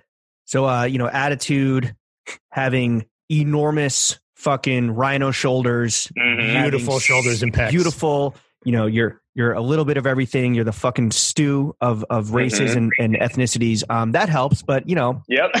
let's let's say you don't have that, right? Like, I think it's it's a. Um, I'm speaking for three quarters of the podcast here, because you know, look at me. But um, well, don't I thi- wear bad jeans. Wear like a nice, clean, you know, vintage Levi. You don't need it all shredded up. You know, if you're gonna buy a Aloha shirt, don't get an All Saints one. No shade. Like, get a vintage one. Right. You know. Anyway, let's say you're not blessed with these God-given uh, talents. What brands should people um, keep an eye out for? Like, what are okay? What are some under the radar brands? Because you've worked with like the the big dogs, but what are some like, maybe like uh, undiscovered gems? Yeah. Oh shoot. Just in general, not even Yeah, from they- Hawaii. Yeah, that you, Yeah, just that in you general are that you want in to that you think people should uh, like be put Noon. Goons. Yeah, yeah. I think. I mean, I'll just think of what I've been living out of my suitcase the past month. I packed with me. So like AIE. I'm sure you guys Mm. know. Hell yeah, Um, baby. Lawrence- that's one. That's one of Lawrence's Arts and education. Oh, yeah, the, the newest nice. shit from Yep. Nepenthes, baby, from the from Yep. the e, EG University. Yep. Uh, AIE for sure. I'm, I'm going through my suitcase. Uh, I'm sure everybody knows our legacy. I've actually been loving pieces from Second Layer. I know they've been around for a while, but like, Yo, the most There's some- underrated. James and I have loved Second Layer since we discovered them in the capsule days. Uh, Yeah. I feel like people don't talk about them enough. They Yep. are consistently fucking fire. No, they have a. They currently have a leopard cardigan that I Cardi, want to yeah. put in this week's Yep. version of the Thursday dumper, but I didn't. what Did you Gonna, I was gonna put it in. Yeah, I'm gonna put it in. put it in? Because Yeah. my, my my picks are just too expensive. it's I was like I nine need to not- hundred dollars, but it's, It's like very four sick. hundred thirty dollars, but it's No, fire. But it's, it's so good. Yeah. Second layer? And Second layer. Yep. Okay, we're fans clearly. what one of my favorite jeans I brought with me, I've been wearing daily, are from Childs in Yes. New York. New York. Yeah, yeah. Yep. Um, what else? These Havenbrook clogs. Mm. Shout out Havenbrook, the. Chilbies. Um, what else? That's like more under the radar. It's pretty much it for me off the top of my head. That was a great fucking murderer's road there. I mean, a lot of those are brands that are all sick in their own right, and definitely could Mhm. they I hope y'all deserve notes. they deserve as much love as like you know the obvious guys. I, I'm with you. 100%. Totally. Support Yeah. small brands, people. All right, Taylor, we're going to run you through the gauntlet here. Um, in our last question, when talking about Jimmy and Larry ourselves, um, we want to throw some some. You're you're a stylist, right, through and through. We want to throw some scenarios at you, and we want to hear from you, just like rapid fire. What are the looks, just real quick, like the essential three pieces for these situations? Lunch oh, first. no! Okay. Uh job interview. Whether on Zoom or in person, obviously you want to dress to impress. What what is the the Tays Days signature job interview fit? Okay, I've been really into blazers again, so I'm okay with a blazer as long as you aren't wearing it super fitted. So I'd say a clean blazer, stay away from prints. When in doubt, keep it tonal and simple. A nice black suit, an easy t-shirt, and some loafers or boot, depending on the weather outside. Um, not some streetwear bulky sneaker. Perfect. All right, Taylor. Uh, I'm trying to bust a nut. Well, actually, no. Sorry, I'm going to be respectful. I'm trying to um, trying to enjoy an experience with a with a lady, Guys a love to say that to me. Damn. lady friend, and then maybe a little down the road, bust a nut. Um, first date. What's my first date fit looking like? Oh, again, for me, it's really about context. Like, I need to know weather, where you're going. All right, we're going. It's a night. It's a, a global warming. It's 60 degrees in New York again. We're going to go to the park. Um, I got a blanket. I got a nice bottle of wine. I got a tote bag. I got some snacks. Some poetry. Um, Yeah. Yes, I got my guitar. I'm going to play I- Wonderwall. A picnic, I'd like to see maybe a nice needles cardigan moment or give me a nice Bode print up top. Give me Ooh, something s- that shows. so a you're standout playful. piece. Yeah, I think in that picnic vibe, like you're in nature, it's okay to like show a bit of your personality. Um, and then again, like an easy pant or denim, like a nice jean, something that you're not too precious with to also still show that like I can't get my sneakers dirty on this picnic date. You know, just something real, real chill. Okay. Right. And and then finally, let's say that first date goes pretty well. You know, I Mm. recited my my best poetry. My my needles cardigan w- was fucking popping. Now it's late. She didn't night. run away when I told her I'm a Yeah. podcast host. yeah, I'm a professional podcaster. Now it's late night, and I am going on a last minute bodega run to to cop a condom Lucy at 2 a.m. What am I throwing on to hit the bodega? I love a good bodega look. I mean, again, if it's what I love, a like a full on like basketball. I'm a like bro, like I love a bro look. So if you're in a basketball short with a tall white sock and a hoodie, like that shit's fun, like hot to me. Like Okay. I, I don't want to see you all dressed up trying to go to the bodega to grab rubbers when you know what we're gonna do next. you Sure. know? Like look, I want to look like you just finished like warm up practice, Perfect. you know, or like a scrimmage. Before the Smell before it. the real workout begins, if you know what I'm saying. thousand percent. Yeah, Sick. maybe two minutes, Yeah. two minute, two minute drill. Tip drill. All right, Taylor. Thank you for indulging us uh, talking about ourselves for a little over an hour. Uh, let's talk about you for a second. Um, you know, you, you have this really great life where you can kind of you're bouncing around, you're traveling around the world. I think this is one of the you live a life that a lot of guys that listen to this podcast aspire to, which is like, yo, I want to be in New York, I want to be in LA, I want to be in London, I want to be in Jap- Japan, I want to be in Hawaii, I want to go home, I want to work from anywhere, I want to work with the big dogs, I want to be work with the fucking small brands. want to be Um, creative. but the real question is, again, we don't want to stand between our boys and the bag. So, Mhm. in the name of salary transparency, how much money do you make?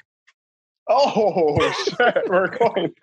I cannot talk about money. I hate that shit. So it makes me That's so why you have an agent. uncomfortable. We'll Yeah, call your agent. Exactly. No, straight up. I was I didn't have an agent for years and I was getting not even just screwed over, but I didn't even know my work. You were getting fucked know, over. yeah. Like my dad we come from humble beginnings. You know, my dad still runs our his bento shop for almost, you know, for 40 years now, where he's charging seven dollars for a bento box. Like Yo, the merch like, is sick. Can we get some you know, merch? Thank you. How do we get merch? I make all that. I'll get you guys some teas for sure. Um, so you know, I also wasn't raised having the knowledge of finances and and knowing how much things cost and knowing how much I should even charge for my for my knowing your worth. So, knowing your worth. yeah. So Yeah. like I, you know, I even sometimes I still lowball myself, and my agent's like, "What? You told them how much was your rate?" You know, like I think that yeah, I'm really bad at talking about That- about. that's fine. I'm not. I'm definitely No, not no, no. rich by That- any means. I'm not rich. That's fine. How about this? How much money? how much money would you like to make? Do you have a number? Everyone typically has a number. Oh yeah, I I mean I dream big, so like I want to live comfortably at half a mil salary. You know, Okay. minimum. Not, I like. I like the Because sound I- of that. I got family to take care of. I want to take care of all my family back home, so that's like minimum. Yeah. All right. Yeah. I mean, So I, I better get my book deal out. I better Right, get sure. my you better get off this Live podcast and start I was just say you better. You better. You, You know, know? get your live action fucking Yep. roll sorted out. yeah, Um, exactly. Taylor, obviously you, you're you're a man of, of exquisite taste when it comes to uh, Johns and clothing. You know, I, I'm assuming that you blow plenty of money on clothing itself. But what else besides clothes do you like to spend your money on?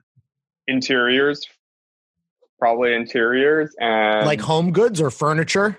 Yeah, like I'm a sucker for uh, you know making my space feel good. You know, especially as a freelancer, you you do have these lulls of work, so like your home is important, like is an important space for you to feel comfortable in. Do you have any So stores?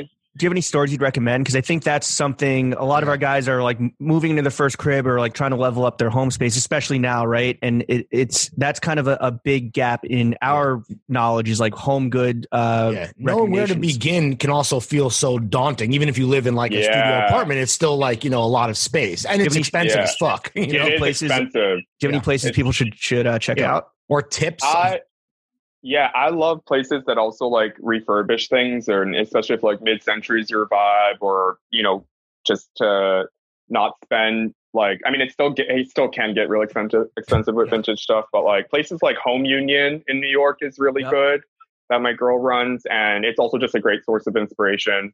Um, because I like that's I, don't like chef. things to feel sterile and too brand new. It needs to have some character. Yep. You know. Um, but I'm a sucker. Like I scroll on First Dibs a lot. mm-hmm. Yeah, Do you know that? Yeah, on that app, I'm on there a lot. Just, just even like if I obviously won't spend five racks on sconces, but like it's a beautiful way to like aspire to things and kind of figure out, you know, like few, you know, like the future right. perfect. Or or getting sp- get inspired to buy like the cheaper version somewhere else. Exactly. Whatever. Yeah. Well, you Yeah. need to have a good home because who knows, the future Mr. Okata uh, might be walking through the door, or maybe he or whoever keeps their last name. Um, But Mhm. that brings us into the third topic of this podcast meats and cheeks, baby. Yeah, baby. The All right, good so shit. again, you you're cur- you're constantly tr- you know globe trotting, running job to job. Again, it's a glamorous life, uh, professionally speaking. But when you're constantly grinding and and linking and building, like how do you find time to date? And is that tough? Like, Yeah, It's have you had to super tough. That? Yeah, I, I, I didn't realize how many years it's been since I've been in like an exclusive long term relationship. But when I talked to my friends about it, they really made me realize, like you guys said, when you're traveling a lot, when you're working all the time, uh, and I, I am truly a family man in the sense of putting like my day ones and my family first. That I don't, and I, I definitely put myself second. So it's just, it's been a long time, and it's I think it's really the traveling thing that makes it tough. Like it's easy to meet people, but also I'm not necessarily looking to date people that I meet through work as well. right. I like to keep it pretty separate. You You're not trying to Not date- dip the pen in the Yeah. company ink, as they say. Yeah. And then sometimes like not to sound stereotypical or dramatic, but a lot of the guys I meet aren't typically out yet or like want to be out yet. So like the last guy I was dating, like we had a four month fling or whatever. He was a former athlete. Like he wasn't even out yet, you know? Right. So he's not like, I can't really fuck with that if I can't share that side of my life with people. is know? it like he's not out because of his personal, uh, uh, sorry, previous life as an athlete, or is it like a, his family? Like, Yeah. I think all of the above. I think I think for some people, I mean, time and conditions so different for everyone, but it gets tough for them. And you know, all my friends are like, "But you work in fashion or whatever. Like, you must be around gay guys all the time or bi guys all the time." And it's like, you'd be surprised. It really depends what segment of our industry you work in.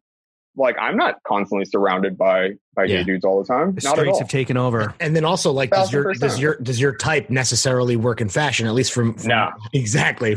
Yeah. So so there you go. that's why it's like my friends are like, you're so picky, but it's like, you know, I think again it comes I have to I hate keep reference like to keep referencing Hawaii, but just to you know, I'm an island boy at heart. I want a dude that's chill and and isn't, you know, phased with the things that matter so much to our industry. And I like them thick. I like them um, rough around the edges, Polynesians. Like, you know, I do, I'm naturally drawn to that. I'm obviously open to any background, obviously, but those are my weak spots. You know, I'm not really looking for a privileged dude in fashion. You like a bad boy. Hood to good, I call it. Hood to good. Have you been? What's well? One is what has dating been like during COVID, and have you like been doing virtual Zoom dates? Like, what's that been like?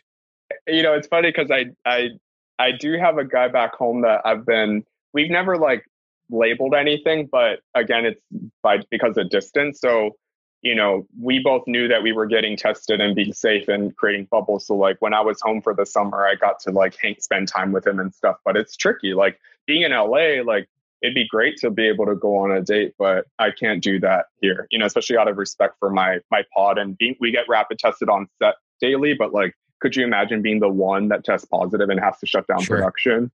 So, but DMs pop still, you know, but They're you open. can't really, you know, they're open, but like it's just really been chatting. That's it. Is that like the one perk? Uh, well, not the one, but one of the perks of being on set is that like you're getting free rapid tests every day that you're working, right? Thousand percent. Okay, silver Thousand lining, percent. baby. it's it's really nice to know. I mean, people weren't doing it in the beginning, and that's why I was turning work down because I obviously want to make money, but I was, you know, I'm still. I don't want to. I also just don't want to affect others. It's not even necessarily about my. You're safety. I just don't- respectful. you know, it's like I can't. Like you don't require us to get tested, or you're not figuring out how we can. I'm not going to stand out at a city MD for three hours in New York City to get a test. Like figure it out if you want this to keep going, so you guys can make money. Like figure it out. You know, Yeah. so being fortunate that we we have that here in LA.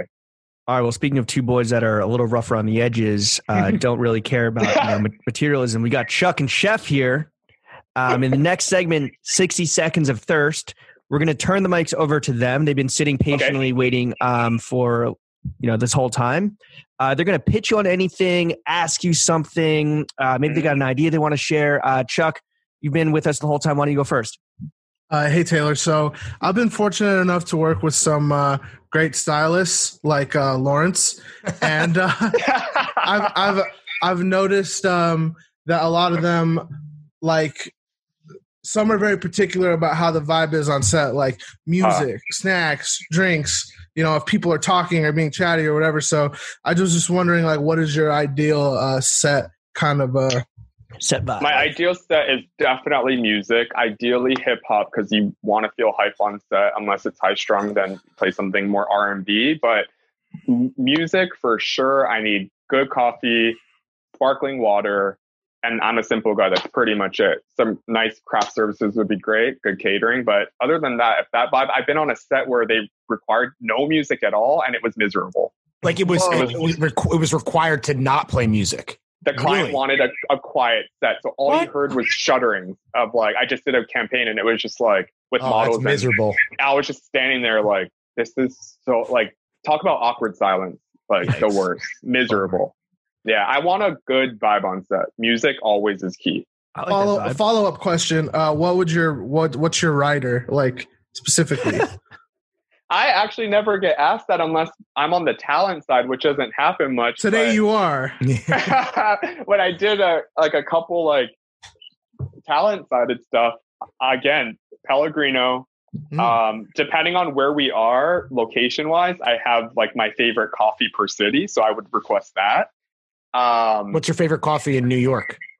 New York would be Little Canal, Okay. and then LA would be Proof or Maru. Yeah. Um, familiar. And then, yeah, like for lunch, when they ask me what I want to eat, I usually want Japanese. Like I usually want Hell like yeah. sushi or Yeah. something that will fill me up, but I won't get But sleepy after. exactly, that's what you need. You need something that's like gonna fucking fu- like keep you energized and fill up Yeah. the tank. But you're not like, let me get a chicken parm. Or like just like a boring kale salad. Like, no, I want some protein. That's what always blows me away too. Is like doing like anytime seeing what people order because it's like when, when you're at lunch, you're not even halfway through for the most part. And it's always it's always funny to see like when people like whether it's like a model who hasn't worked a bunch or it's like you know some assistant, but it's like okay, you sure sure you want the burger and fries? Okay, Yep. do you? Well, I thought you were going to say. I thought you were going to go the other way. and Like, are you sure you want just a green, just a side salad? I would- I feel like that's just performative. no. Well, maybe that, I but I would actually shit. always eat less versus eating more if I have. Yeah, to but it's like got sushi. sushi's the probably Yeah. the perfect thing for like a ten that's hour fucking. That's because Taylor is the perfect boy. Speaking of perfect boys, thank, Thank you, you, Chuck. yeah. Let's move on to uh, Chef, who's sipping on a little light lager. Looks like uh, Chef, nice. you're up, baby. Hey Taylor, um, this this might be kind of a dumb question because obviously as, as a stylist, you want to bring like your own your own flavor to the to the to the pieces that you're putting together. But um, I'm just like wondering, how do you kind of like separate the stuff that you would want to wear yourself, uh, you know, from the stuff that you want other people to wear, and how do you like familiarize yourself with the people that you are styling? Like, how do you choose to get to know their vibes so that you're like putting together something that just feels right for them? I think that's such a great question, actually, because I think that that's what makes a really good styling is knowing context, knowing your history and references, um, and knowing the you know right time and right place for everything. So sometimes you go into a job and that's what they specifically hired you for was to bring you hundred percent, and then sometimes I'm doing a campaign for a department store where it's like these are the brands you have to use. This is our our aesthetic, um, and it's really about taking ego out of it as well and knowing when to incorporate your personal style. Um, and then also again really just doing your your research. Like i hate when people go into a job and that's like when offensive things happen. You know that's when like culturally appropri- cultural appropriation happens or um, when you may not be as for me in the past not as proud of my work when i also didn't try to push to incorporate my own flair on things because then i don't want to put it in my book so again, it's like knowing who your client is. If you've never worked with them before, research it. If it's a celeb, look at their past shoots, look at their gram, look at their socials. If it's a brand, same thing. Research the history of it, and again, just do as much of your homework as possible. Have you ever been in a situation where maybe something that was a little a little too blue uh, came up and like you're like, no, no headdress. What the fuck? Like this is you know this is a Coachella shoot, and like, did you ever Thousand feel? And did you call it? Did you call it out? Yeah. hmm Yeah, I usually have at, and the, there have been early days stuff where I didn't uh, feel like it was my place to say something because, as you guys know, like a lot of times stylists are treated as like like such unimportance on I set. was Like gonna the say health. dog shit for the Yeah, part. like we really are. Like people think it's such a glamorous job, or No. you know, but a lot of times on set, like you would think that we're such a vital part because people would show up naked without us, right? But um, you know, so I didn't speak up enough. But really, after like I, I'm naturally a blunt person, so I've definitely said stuff, at least to the pro- the producer or the Right. you know somebody I, I've developed that rapport with, where I'm like, that's not cool. Like even in cat, sometimes I'm a part of casting, and I'm like, that's not cool. Like I'm not, I won't be a part of this if that's how this is going to go. Do you, know? prefer to to cast as well or be involved, or is that for you? Maybe it's like, oh, I don't want to be bothered with this. Some things like uh, when I did that, me and James talked about this uh, about the SSENSE editorial I did with Evan before he got signed to this amazing management he's with that's blown up his career in a great way. Like when I did that shoot, what was great about working with SSENSE was that they allowed me to cast because I was like, well, if we're going to do this Hawaii, this story I pitched about kids in Hawaii, like I need to be a part of casting because that's where things like lose its authenticity. It's the most and, like, crucial element in that. in Yeah. that specific, that's the context that you're talking about. Like, all right, we got this model from yeah. Russia. Yeah, Put him in a fucking. Exactly.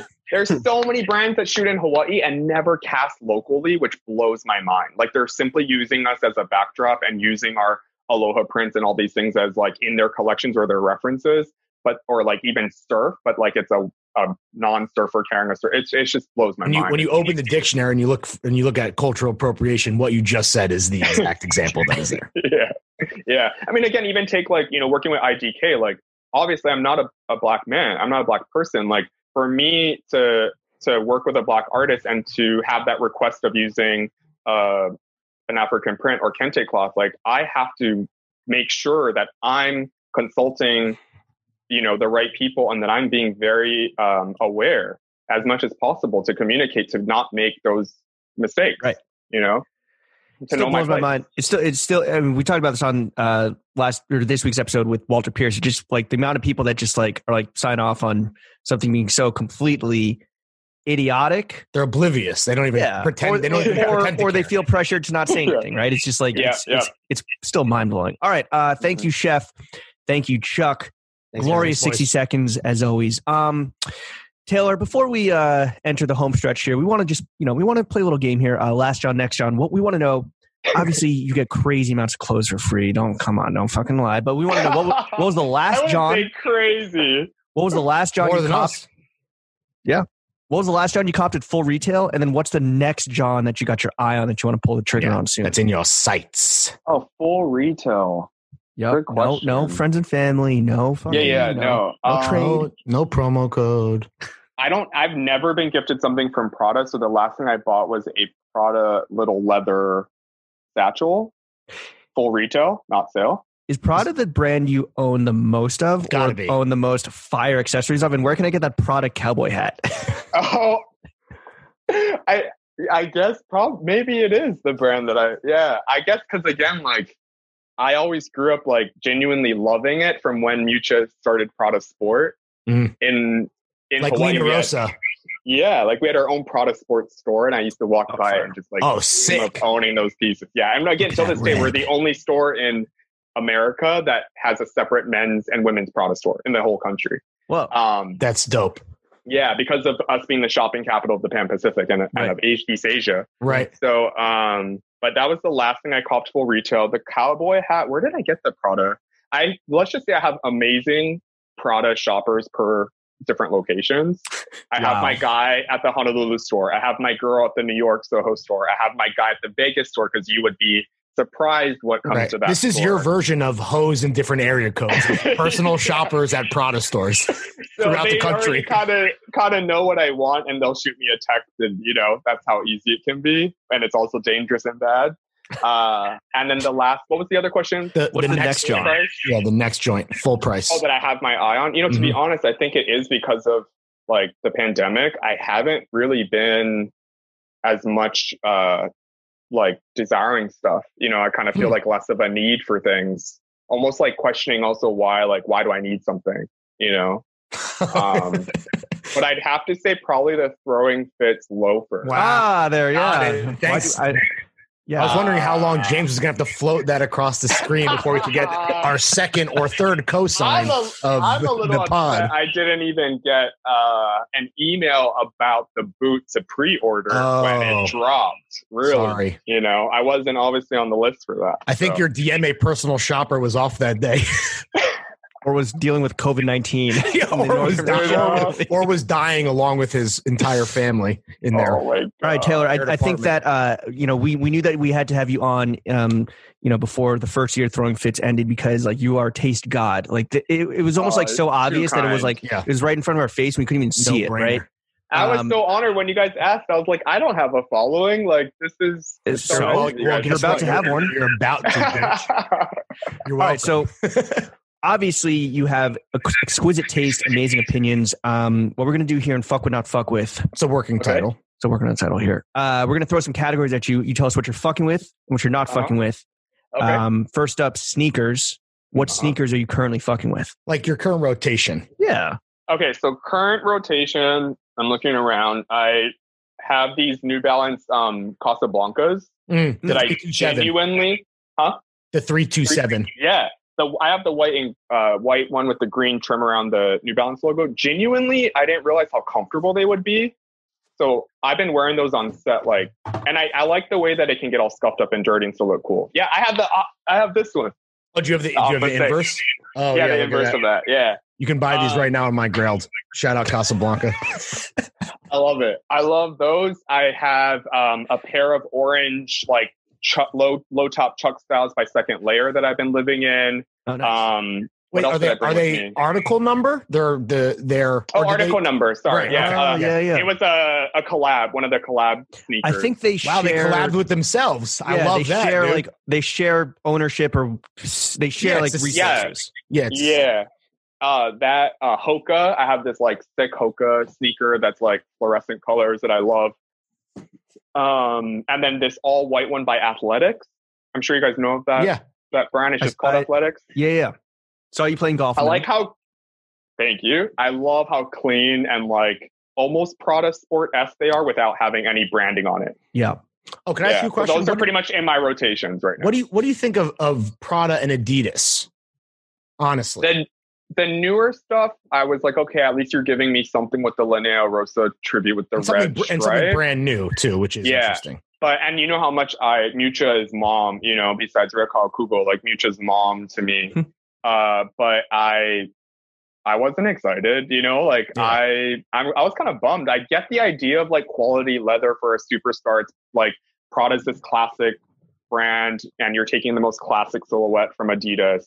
But I was bummed, to be honest, Yeah. when that came out. Because that's the thing that it's it was so well. It feels like it could be such a huge moment, right? for Yeah. uh, and it just weirdly has fallen flat since jump, and it doesn't seem to be picking up in any way. So when when we have a Prada enthusiast such as yourself on the pod, I'm like, I need the the real the real. Yeah, like a lot so. of people ask me, like, how come I don't see you in those? How come, you know? And I'm Yeah. like, I didn't feel the need to buy those, to be honest. The newer ones, I, I would like to see how they are on because I do like a futuristic sneaker, but Yeah. um, but That's Prada the- does that's the such great Y3 in you. footwear. Yeah. Yeah, I'm like Prada does such great footwear, and Apparently I they don't know run why. small. That's my only intel. Apparently you got to size up. I don't know.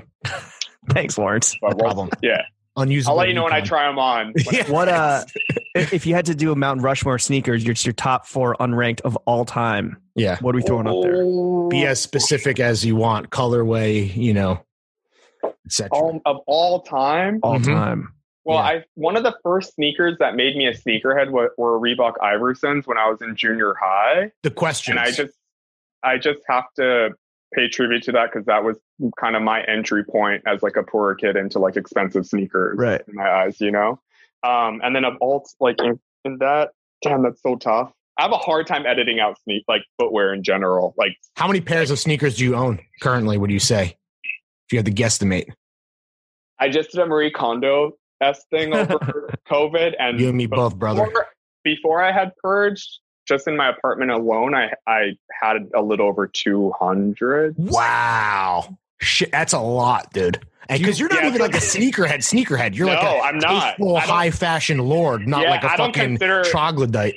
Was your furniture made of sneakers? Like no, I know. I'm I lucked out with such good built-in closets in my apartment, but I, I think it, no, but most of that was also from my consulting days and also working with like the Y3. Y3, I yeah, actually sure. didn't have a lot of Y3 stuff. Surprisingly, I had a lot. I have a lot of Raf Adidas Mm.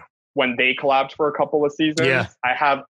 I probably have every colorway and style from those few seasons. Every colorway the Stan Smiths, like all like 85. yeah, there's like a hundred.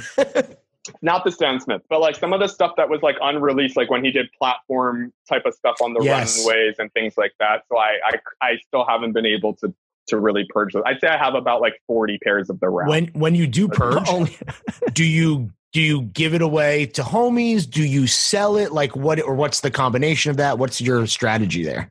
So um, a lot of currently my going friends, through this myself. unfortunately, aren't my shoe size, which is annoying because I would love to just give it away to my friends. Um, but in my my building loves me because my landlord's husband is a size nine, and he gets a lot from me. Universal Uh, or I size can nine. get him one. You could pay for rent in fucking sneakers, dog. You would think they would give you a discount, right, Right. on rent, but um, and then uh, I love the Bowery, like dropping things off at Bowery Mission and the AIDS uh, Center on uh, in East Village. Um, anywhere that has like an LGBTQ youth um, houseless program, I like you know from Housing Works to to independent ones. I I prefer to give. It feels weird to sell things that were gifted to me a lot of the times I do not have that problem. nice. Um, but also have a problem letting things like in that sense, like think Like as a stylist, being like, yeah, being like as a stylist, like should I put this in storage because I might need it. Oh, sure. Um, but then when I was Marie Kondoing, I got to a point where I was starting to create like, okay, I'll try and send this to the Real Real, or I'll try and do this on Grailed. And I got to a point I was so overwhelmed. I was like, just donate all this. Like Yeah. I Sometimes that's easier. over- It's not worth the hassle, you know. exactly. And you make Yeah, half yeah, a yeah. million dollars a year already, so it's like you're good to go. You know, in this castle of a house that is Right. not mine. All right, Taylor, keep keep thinking about your Mount Rushmore, but in the meantime, let's move on to um, sneakers you're maybe not fucking with. And this will be interesting because I feel like as as someone with such a discerning eye, you're able to kind of parse through what's like overhyped or trendy, and yeah, just cut the bullshit, Uh, cut the noise. If there's anything that you want to call out, we obviously don't want you to lose any future work, but every so often there's like a trend, like, you know, um, whatever was Fila Disruptors was pretty bad when that was happening. those so easy to pick on, right? Because that's like when you guys started talking to me about this, that was like one of the first things that came into my head, or like the play heart high tops. Yeah, we're known as the Fila Disruptor Pod. yeah. Uh, yeah. There's, it's so Uh, easy because it's just low hanging fruit because they truly are the worst sneaker ever created. I I can't think of any other ones that really bother me. I'm trying to think. What do you I- think maybe about 'cause- like what? Or this is not a sneaker. What do you think of like the craze around the Bottega puddle boots? Were you are you a fan? Do you have a pair? I lo- I love them. I Okay. love. I think I think the new Bottega is sick.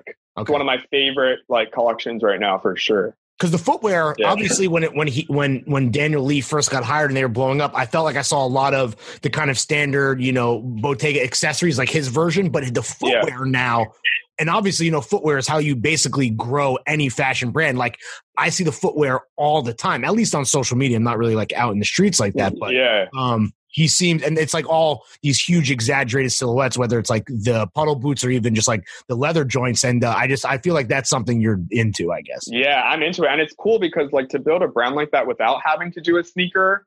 You Hmm. know, like when Balenciaga did, you know, the Triple S, or, or like even the Gucci sneakers. Like Bottega's doing it without having to create a sneaker that you know street, you know, that's affiliated with quote unquote streetwear. So I like it a lot. Lawrence and I, Lawrence and I are obviously fans of, of a horse bit. What do you think of the uh, turbo horse bit on the J.W. Anderson slippies? oh I that's like like them. Wait, is that a horse bit or is that like a It's Cuban like a, link? it's like a it's a link, but sorry, it's a link. Oh, and it's like exaggerated, Like right? gigantic. yeah, Gigantic. it's like some slick Rick shit. I love I love JW and Loewe, so maybe I'm biased. But I feel like it, it It's not a bad thing. A, a lot to pull off. So if you can, I respect you because I love that Mm. stuff. I love it. The footwear is wild, and I, if you can pull it off, I love it. What other non? What okay? What about uh, non sneaker footwear are you fucking with right now? Yeah. Besides like the, Uh, besides the two that we just oh. threw out at you. A lot of clogs, I think, because of the LA vibe. Like I have these like white suede Our Legacy mules that I get made fun of all the time for wearing. Are they pointy? Are they kind of like pointy at the Yeah, toe? they're kind of pointy. Yeah, Those are I wear- very difficult to walk in. I cannot walk in those. you have a pair of why- those? No, I, I was walking. I was in their store walking around, and I was just I, I, I like I can't even consider buying these. Like I can't I fucking am walk. impressed and a little turned on at the fact that you were trying on some pointy-toed mules walking around in a store. Yeah, That's, That's- nice. That's Jimmy for you. Just but a for sexy, again, it's, it's a very open-minded guy. It's an LA vibe. Like I don't get to utilize them in New York because they Right. probably are hard, hard to walk in. But here you're just like driving and like getting in and out of cars and trying to look cute at Gelson's in the ice cream aisle. You know. All right, let's move on to uh, let's move on to music. You, you know, you love you love hip hop on set, R and B. Uh, Mhm. what music are you currently banging though, just personally in your ear holes? Uh, so definitely, as cliche as this sounds, good news. Megan for sure. Mm. Um, been playing that a lot. The uh, Ty Dolla Sign album. You album better a pay for this pussy and invest in black business. Bar. That sounded really good coming from James, to be honest. Someone should I someone like- should not clip that out though. right? That's a good one. Do it on the tip is a great track, but in the lyrics they're actually saying do it on the dick, do it on the dick, do it, do it. Um, I you know, and Ty Dolla's album. Child friendly. I've al- you know, I've also been listening to Can you do like, can you do the body can you do the body yaddy yaddy dance? thousand percent. Thousand percent. Okay, you gotta pay you gotta pay for those video fact- privileges. Yeah. Another unknown fact that I used to dance hip hop for ten years. I feel Um, like I, I I feel like I just got a flashback that I know that. yeah, I've lived like nine nine lives for sure. In well, if you've if you've seen frame. if you've seen Taylor at a party with a with an open bar, That's what I'm Yeah. saying. He's seen me. Lawrence has seen me get down because you know He's at off these those fashion parties, mules. aren't Yeah. dancing. yeah, these fashion Uh, parties aren't going to entertain themselves. You know what I'm saying? You know, but yeah, and then and that for sure, like driving like hype up stuff, but also like I've been listening to like random stuff from my library, like Burial's uh, old album. Like I've been Oh, pulling up, like yeah, just because sometimes I don't want to hear like what's currently re- like or what's like a reflection of what's going on right now. So I kind of want to be transported back to other times, you know. Well, let's talk Like, about that. What's going would on right now? That you're, uh, what's going on right now that you're not to? fucking with? Like, Uh, I mean, just like you know, just like the you know, COVID fatigue, as cliche of a term that is, just like the way shit's going in the world, and and that forces you to really reflect on like you know where where your importance is, you know, in in life, I guess you could say. But um, yeah, thankfully I'm not depressed, which is fantastic because I good. any artist falls into that hole. Um, but yeah, things are looking up for sure. I mean, one thing that I think we're all doing a lot more of in COVID is film. What's just consuming more with our fucking eyes, right? Film and TV. Mhm. What are you What are you Yep. currently binging on? Oh, I just finished The Undoing. What did What you you think? think? I loved that show. I'm a I did Nicole too. Kidman kind of guy, so like I'll watch anything she's in. I think she's incredible. You and me both, sister. Um, and I, you know, as for, it's like white, rich white culture is like the furthest thing from my familiarity. So like I'm actually fascinated by things like that. It's like both aggravating and fascinating. You're gonna I love loved it. Gossip Girl. You really got to tap. um, what else did I binge recently? Ga- uh, Queen's Gambit. mm, I love that chess. show. Fantastic. I think she. I mean, talk about Prada. Like that whole costume designer murdered that. Yeah. Um, there was good fits. Even the guys too, like that, like the Yeah. classic menswear from. Did it make you want to? yeah. Did it make you want to play chess? absolutely. It made me want to watch people. Right, that's- Were you a play former Were you a former grandmaster in a previous life? Are you going to drop that on us? Definitely not. No, I wish I knew how to play chess. What about uh, movies? Um, Any movies you're watched recently that you want to wreck? Movies. I mean, this sounds so cliche. I've been so busy. I haven't like I put on a movie before bed, and I honestly pass been passing out. Right. That's what they're good But, for now. uh, oh, I can't The wait beauty, to of, the magic of cinema. Right, I can't wait to watch Minari with um Steven Yeun. oh, that it- shit is yes. Where it's like a Korean family immigrates to like the middle of America. Yeah, and Steven and I A24. worked together. Yeah, we've worked together before. Um, I've had the privilege of dressing him for certain things, and you know, he's a, an amazing person and an amazing actor. And there is buzz around him, perhaps also becoming the first Asian American male uh, to be nominated for an Oscar for Best Actor category. So this movie, I'm like, wait, because I obviously they have to make it available to rent. Um, so I think that comes out very soon. People are saying this like rips your heart out. fucking throws in a meat grinder and then like makes you Yeah. love life again. Yeah, and Full I feel like that's yeah, I feel like that's a perfect analogy for every how everyone feels right now, and it's something I'm d- ready to watch. You know, the gonna- way everyone everyone feels right now is that it's time to offer you some constructive criticism. Oh, yes. Taylor, we love you. Like you're the homie. We cannot wait to hang out once again, whether here, there, Hawaii, wherever. Um, that being said, we we want to see you, you know, level up, and we've we've watched your career fucking grow by leaps and bounds uh, as we've all kind of been in this menswear game forever now. Um, that being said, just want to offer up a few tips, piece of advice, Please, take it or leave it. Yeah. Uh, I'll go first. Um, you know, you mentioned your dad's restaurant in Hawaii. Uh, what is it? Did you shout out one more time? oh Okata Bento, my last Kata name. Bento, seven dollar katsu plates, I believe you said. Um, Yeah, Can he, if he needs the press, which maybe he does, how about how about this? He sponsors a meet and greet with Throwing Fits and the Hawaii Throw Gang at your dad's restaurant. We get to eat for free. That's our rider, and you Yep. can sponsor the whole trip. that would be sick. We All can we can guarantee we'll sell dozens of bento boxes. I mean, he he he refuses press. Actually, my dad's Really? quite a man of uh, low key. Talk about a very Japanese master at his craft. Does not like press, but and has a line out the door every day. But Oh, my really? dad loves some company and loves shit like that. He loves some family vibes of meet and greet type of let him just cook and have you guys put on a show for him. Did he take some convincing when it came to the merch? Was that like from your like? Did he Oh, sold merch even- or? I no, I didn't even tell him about it. Yeah, yeah. That's Well usually how I do things. I mean, he just found out we have an Instagram. Like, Oh. yeah, like he, yeah, he doesn't, he doesn't, he's not on Facebook. He doesn't, yeah, he's not Well, it's good that he's not on Facebook uh, at this point. Facebook or Instagram. You know how parents are all on like Facebook and shit. Like he's not, Right. he's not like that at all. Very, He hasn't been guy. How he corrupted by the algorithm, thank God. Not at all. Yeah. So the merch thing, I just, I, it actually came as like when you come as a visitor, or even in like Hawaiian culture, or Japanese culture, you always give a gift.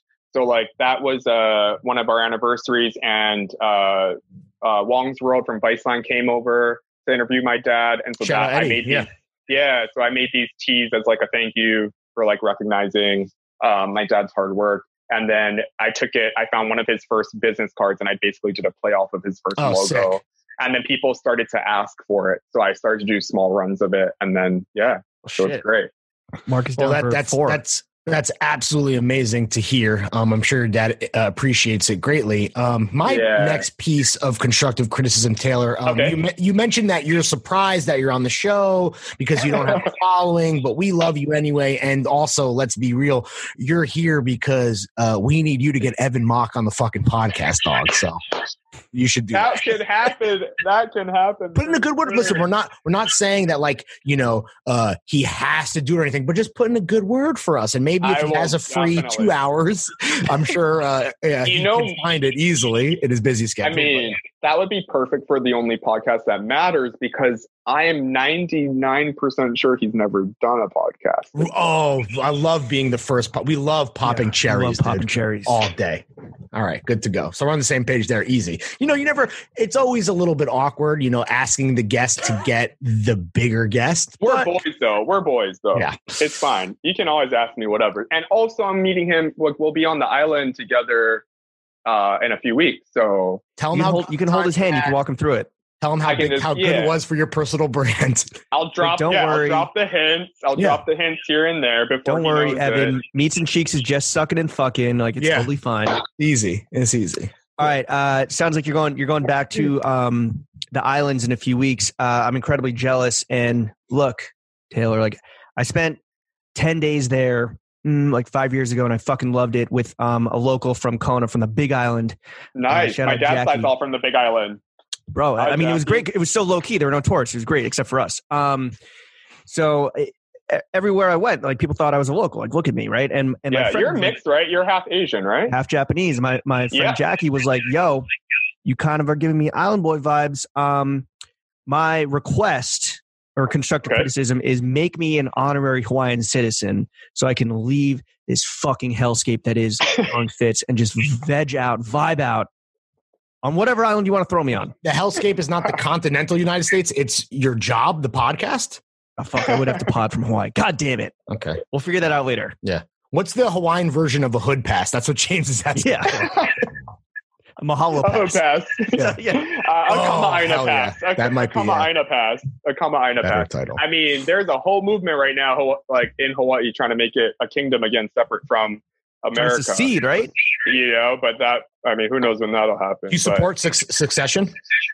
you know, I think it's such a like that has so many layers to it, just because I know so much, obviously, of the history, um, but also looking at it from a economic standpoint and socioeconomic impact standpoint, like it would be tight if Hawaii. I mean, bef- before Hawaii became was overthrown and and colonized, like it was actually a rich, thriving nation. Mhm. Like you know, and this is no sh- like this is all tea. Like our palace, the Iolani Palace, had electricity before the Buckingham Palace, and they had Hey, a they hey. Queen a, Elizabeth, suck our. you know what I'm saying? Yeah, like y'all Yeah. weren't the, the rich ones, white people. Okay, like. Hawaiians Yeah. were coming through with there. some electricity in their in their palace. No, but it was truly a thriving country Right. and it was almost i guess in modern day times it could be politically closest to like a switzerland Hmm. they didn't have i mean again i could i could be wrong but like from what i've read and learned over the history was that politically that's where they could have that's you know and you can kind of tell even in modern day with hawaiian culture like it's a friend like people are friendly and welcoming and they had this very like they had great relationships already so it probably could work but just Look, I'm friendly. and welcome. I got great relationships. Uh, ask only a few people that know me. So, you know, just make me a citizen. That's all. I might have to have you like surf a bit, get a bit more tan, maybe pick pick a tattoo, you know, like where we Okay. we do the traditional Stick picking poke, yeah, down. Yeah, give you a, a rock type of You gotta uh, pass the exam, James. Tattoo You gotta- situation. I'll Or start working on my paddling. yeah. Uh, you would need a Toyota Tacoma lifted uh, as well. Uh, and then you might be, and then Heineken would have to become your favorite beer of choice. Oh, Never mind. Never mind. deal breaker. I'm done. they call Heineken- it green bottles. Next. They call it green bottles back home. So that, man. you know, Definitely one of the I can, top worst beers. You know, once I can give you a mini makeover and make you a local that way, you probably have an easier shot. Heineken is bottom two, and it is actually two because the worst is Peroni, at least in my opinion. So that might be. Yeah. Um, and then I don't know why Hawaiians love Heineken. It's wild. Local people love Heineken. Uh, and then and then finally, Taylor, we we were talking about you Marie Kondoing your whole situation. Some of it going to your landlord's husband, who's a size Mhm. nine. Some of it maybe ending up on resale platforms. Um, listen, man, you got a lot of great stuff. Um, you have too much that you could ever wear. Let's focus on trickle down driponomics via all of your brand connects. And why don't you let Jimmy and Larry ride in your beautiful, glorious flow team wake mahalo? I'm down. You have to meet me at my storage unit in Done. down Brooklyn. Yeah. I'll be there with bells on. James and I are already in Brooklyn. Should be easy, dude. Just let Yeah, us give, know. just give us the passcode. Yeah, we know it's we'll six nine clean you out. We know it's six nine six nine. Just give us the address. Yeah. Uh oh. All right, Taylor. Where can the kids follow you on socials? Let's get those fucking numbers up. Yeah, Let's get plug you away. Mock numbers. You know, uh, just on Instagram at Taylor Okata, O K A T A, strong Japanese last name. Um, Oi. that's pretty much it on the ground. Twitter? you know. Uh, Twitter, I need to get back on there. Are you I- off Twitter or were you on? I'm on it, and I just look at what you guys tweet. You know, I know you're don't on it because I, I tweeted I tweeted a meme of Captain America spreading a tree trunk and said me spreading cheeks, ready to boof some vaccines, and you were like, okay. No, I said, I said, oh really? I said, Go "Oh, on. really? So I am, uh, I am paying attention on there, but I don't tweet myself. I hold back TL. a lot. I realized. I just Go off. like, You work for say yourself. Who gives a shit? Yeah, yeah, yeah. They call surfing the sport of kings. Twitter is the social media app of kings. Just go off, King. That's right. All right, Taylor, for thank you for coming on the only Thanks, podcast buddy. that matters. Chef, if you're still with us. Chef, you're with us? All right, I'm going to need you to slap that motherfucking outro music, baby. Do it. I would never trip about any old dick. If my heart broke, it's nothing that my jeweler won't fix. Put some ice on my chest just to cool my shit. And I keep me a burr cause I'm a real cold bitch. Hey, I'm a cold bitch, yes, I'm a cold piece. Looking for a Mr. Freeze to get froze like me. Like a lot of cold stones and I ain't talking ice cream. Take my arm to the sun, bet I melt your whole thing. Okay, now can I take your order? I'ma serve them what they want. These bitches thinking they the shit when they really toilet water. They gon' go against me, they gon' go bar for bar. I'ma get them in the end like Simba did Scar. Ay, Oh shit, I think I'm pregnant, but I don't see no belly. These bitches tryna come my way before they even ready. They say I got the skills, they say I got the look. I got, so many bars, they putting money on my books. Hey, be mad at them niggas, how you be mad at me? He got you looking stupid, but you wanna argue with me. I got a couple of bitches mad cause I don't fuck with them no more. Since you say you so unbothered, what you speaking on me for? Yeah. Do it on the dick, do it on the dick, do it, do it, do it on the dick, do it on the dick, do it, do it, do it on the dick, do it on the dick, do it, do it, do it on the dick, do it on the dick, do it, do it. Top notch bitch on A list dick, this city crush shit.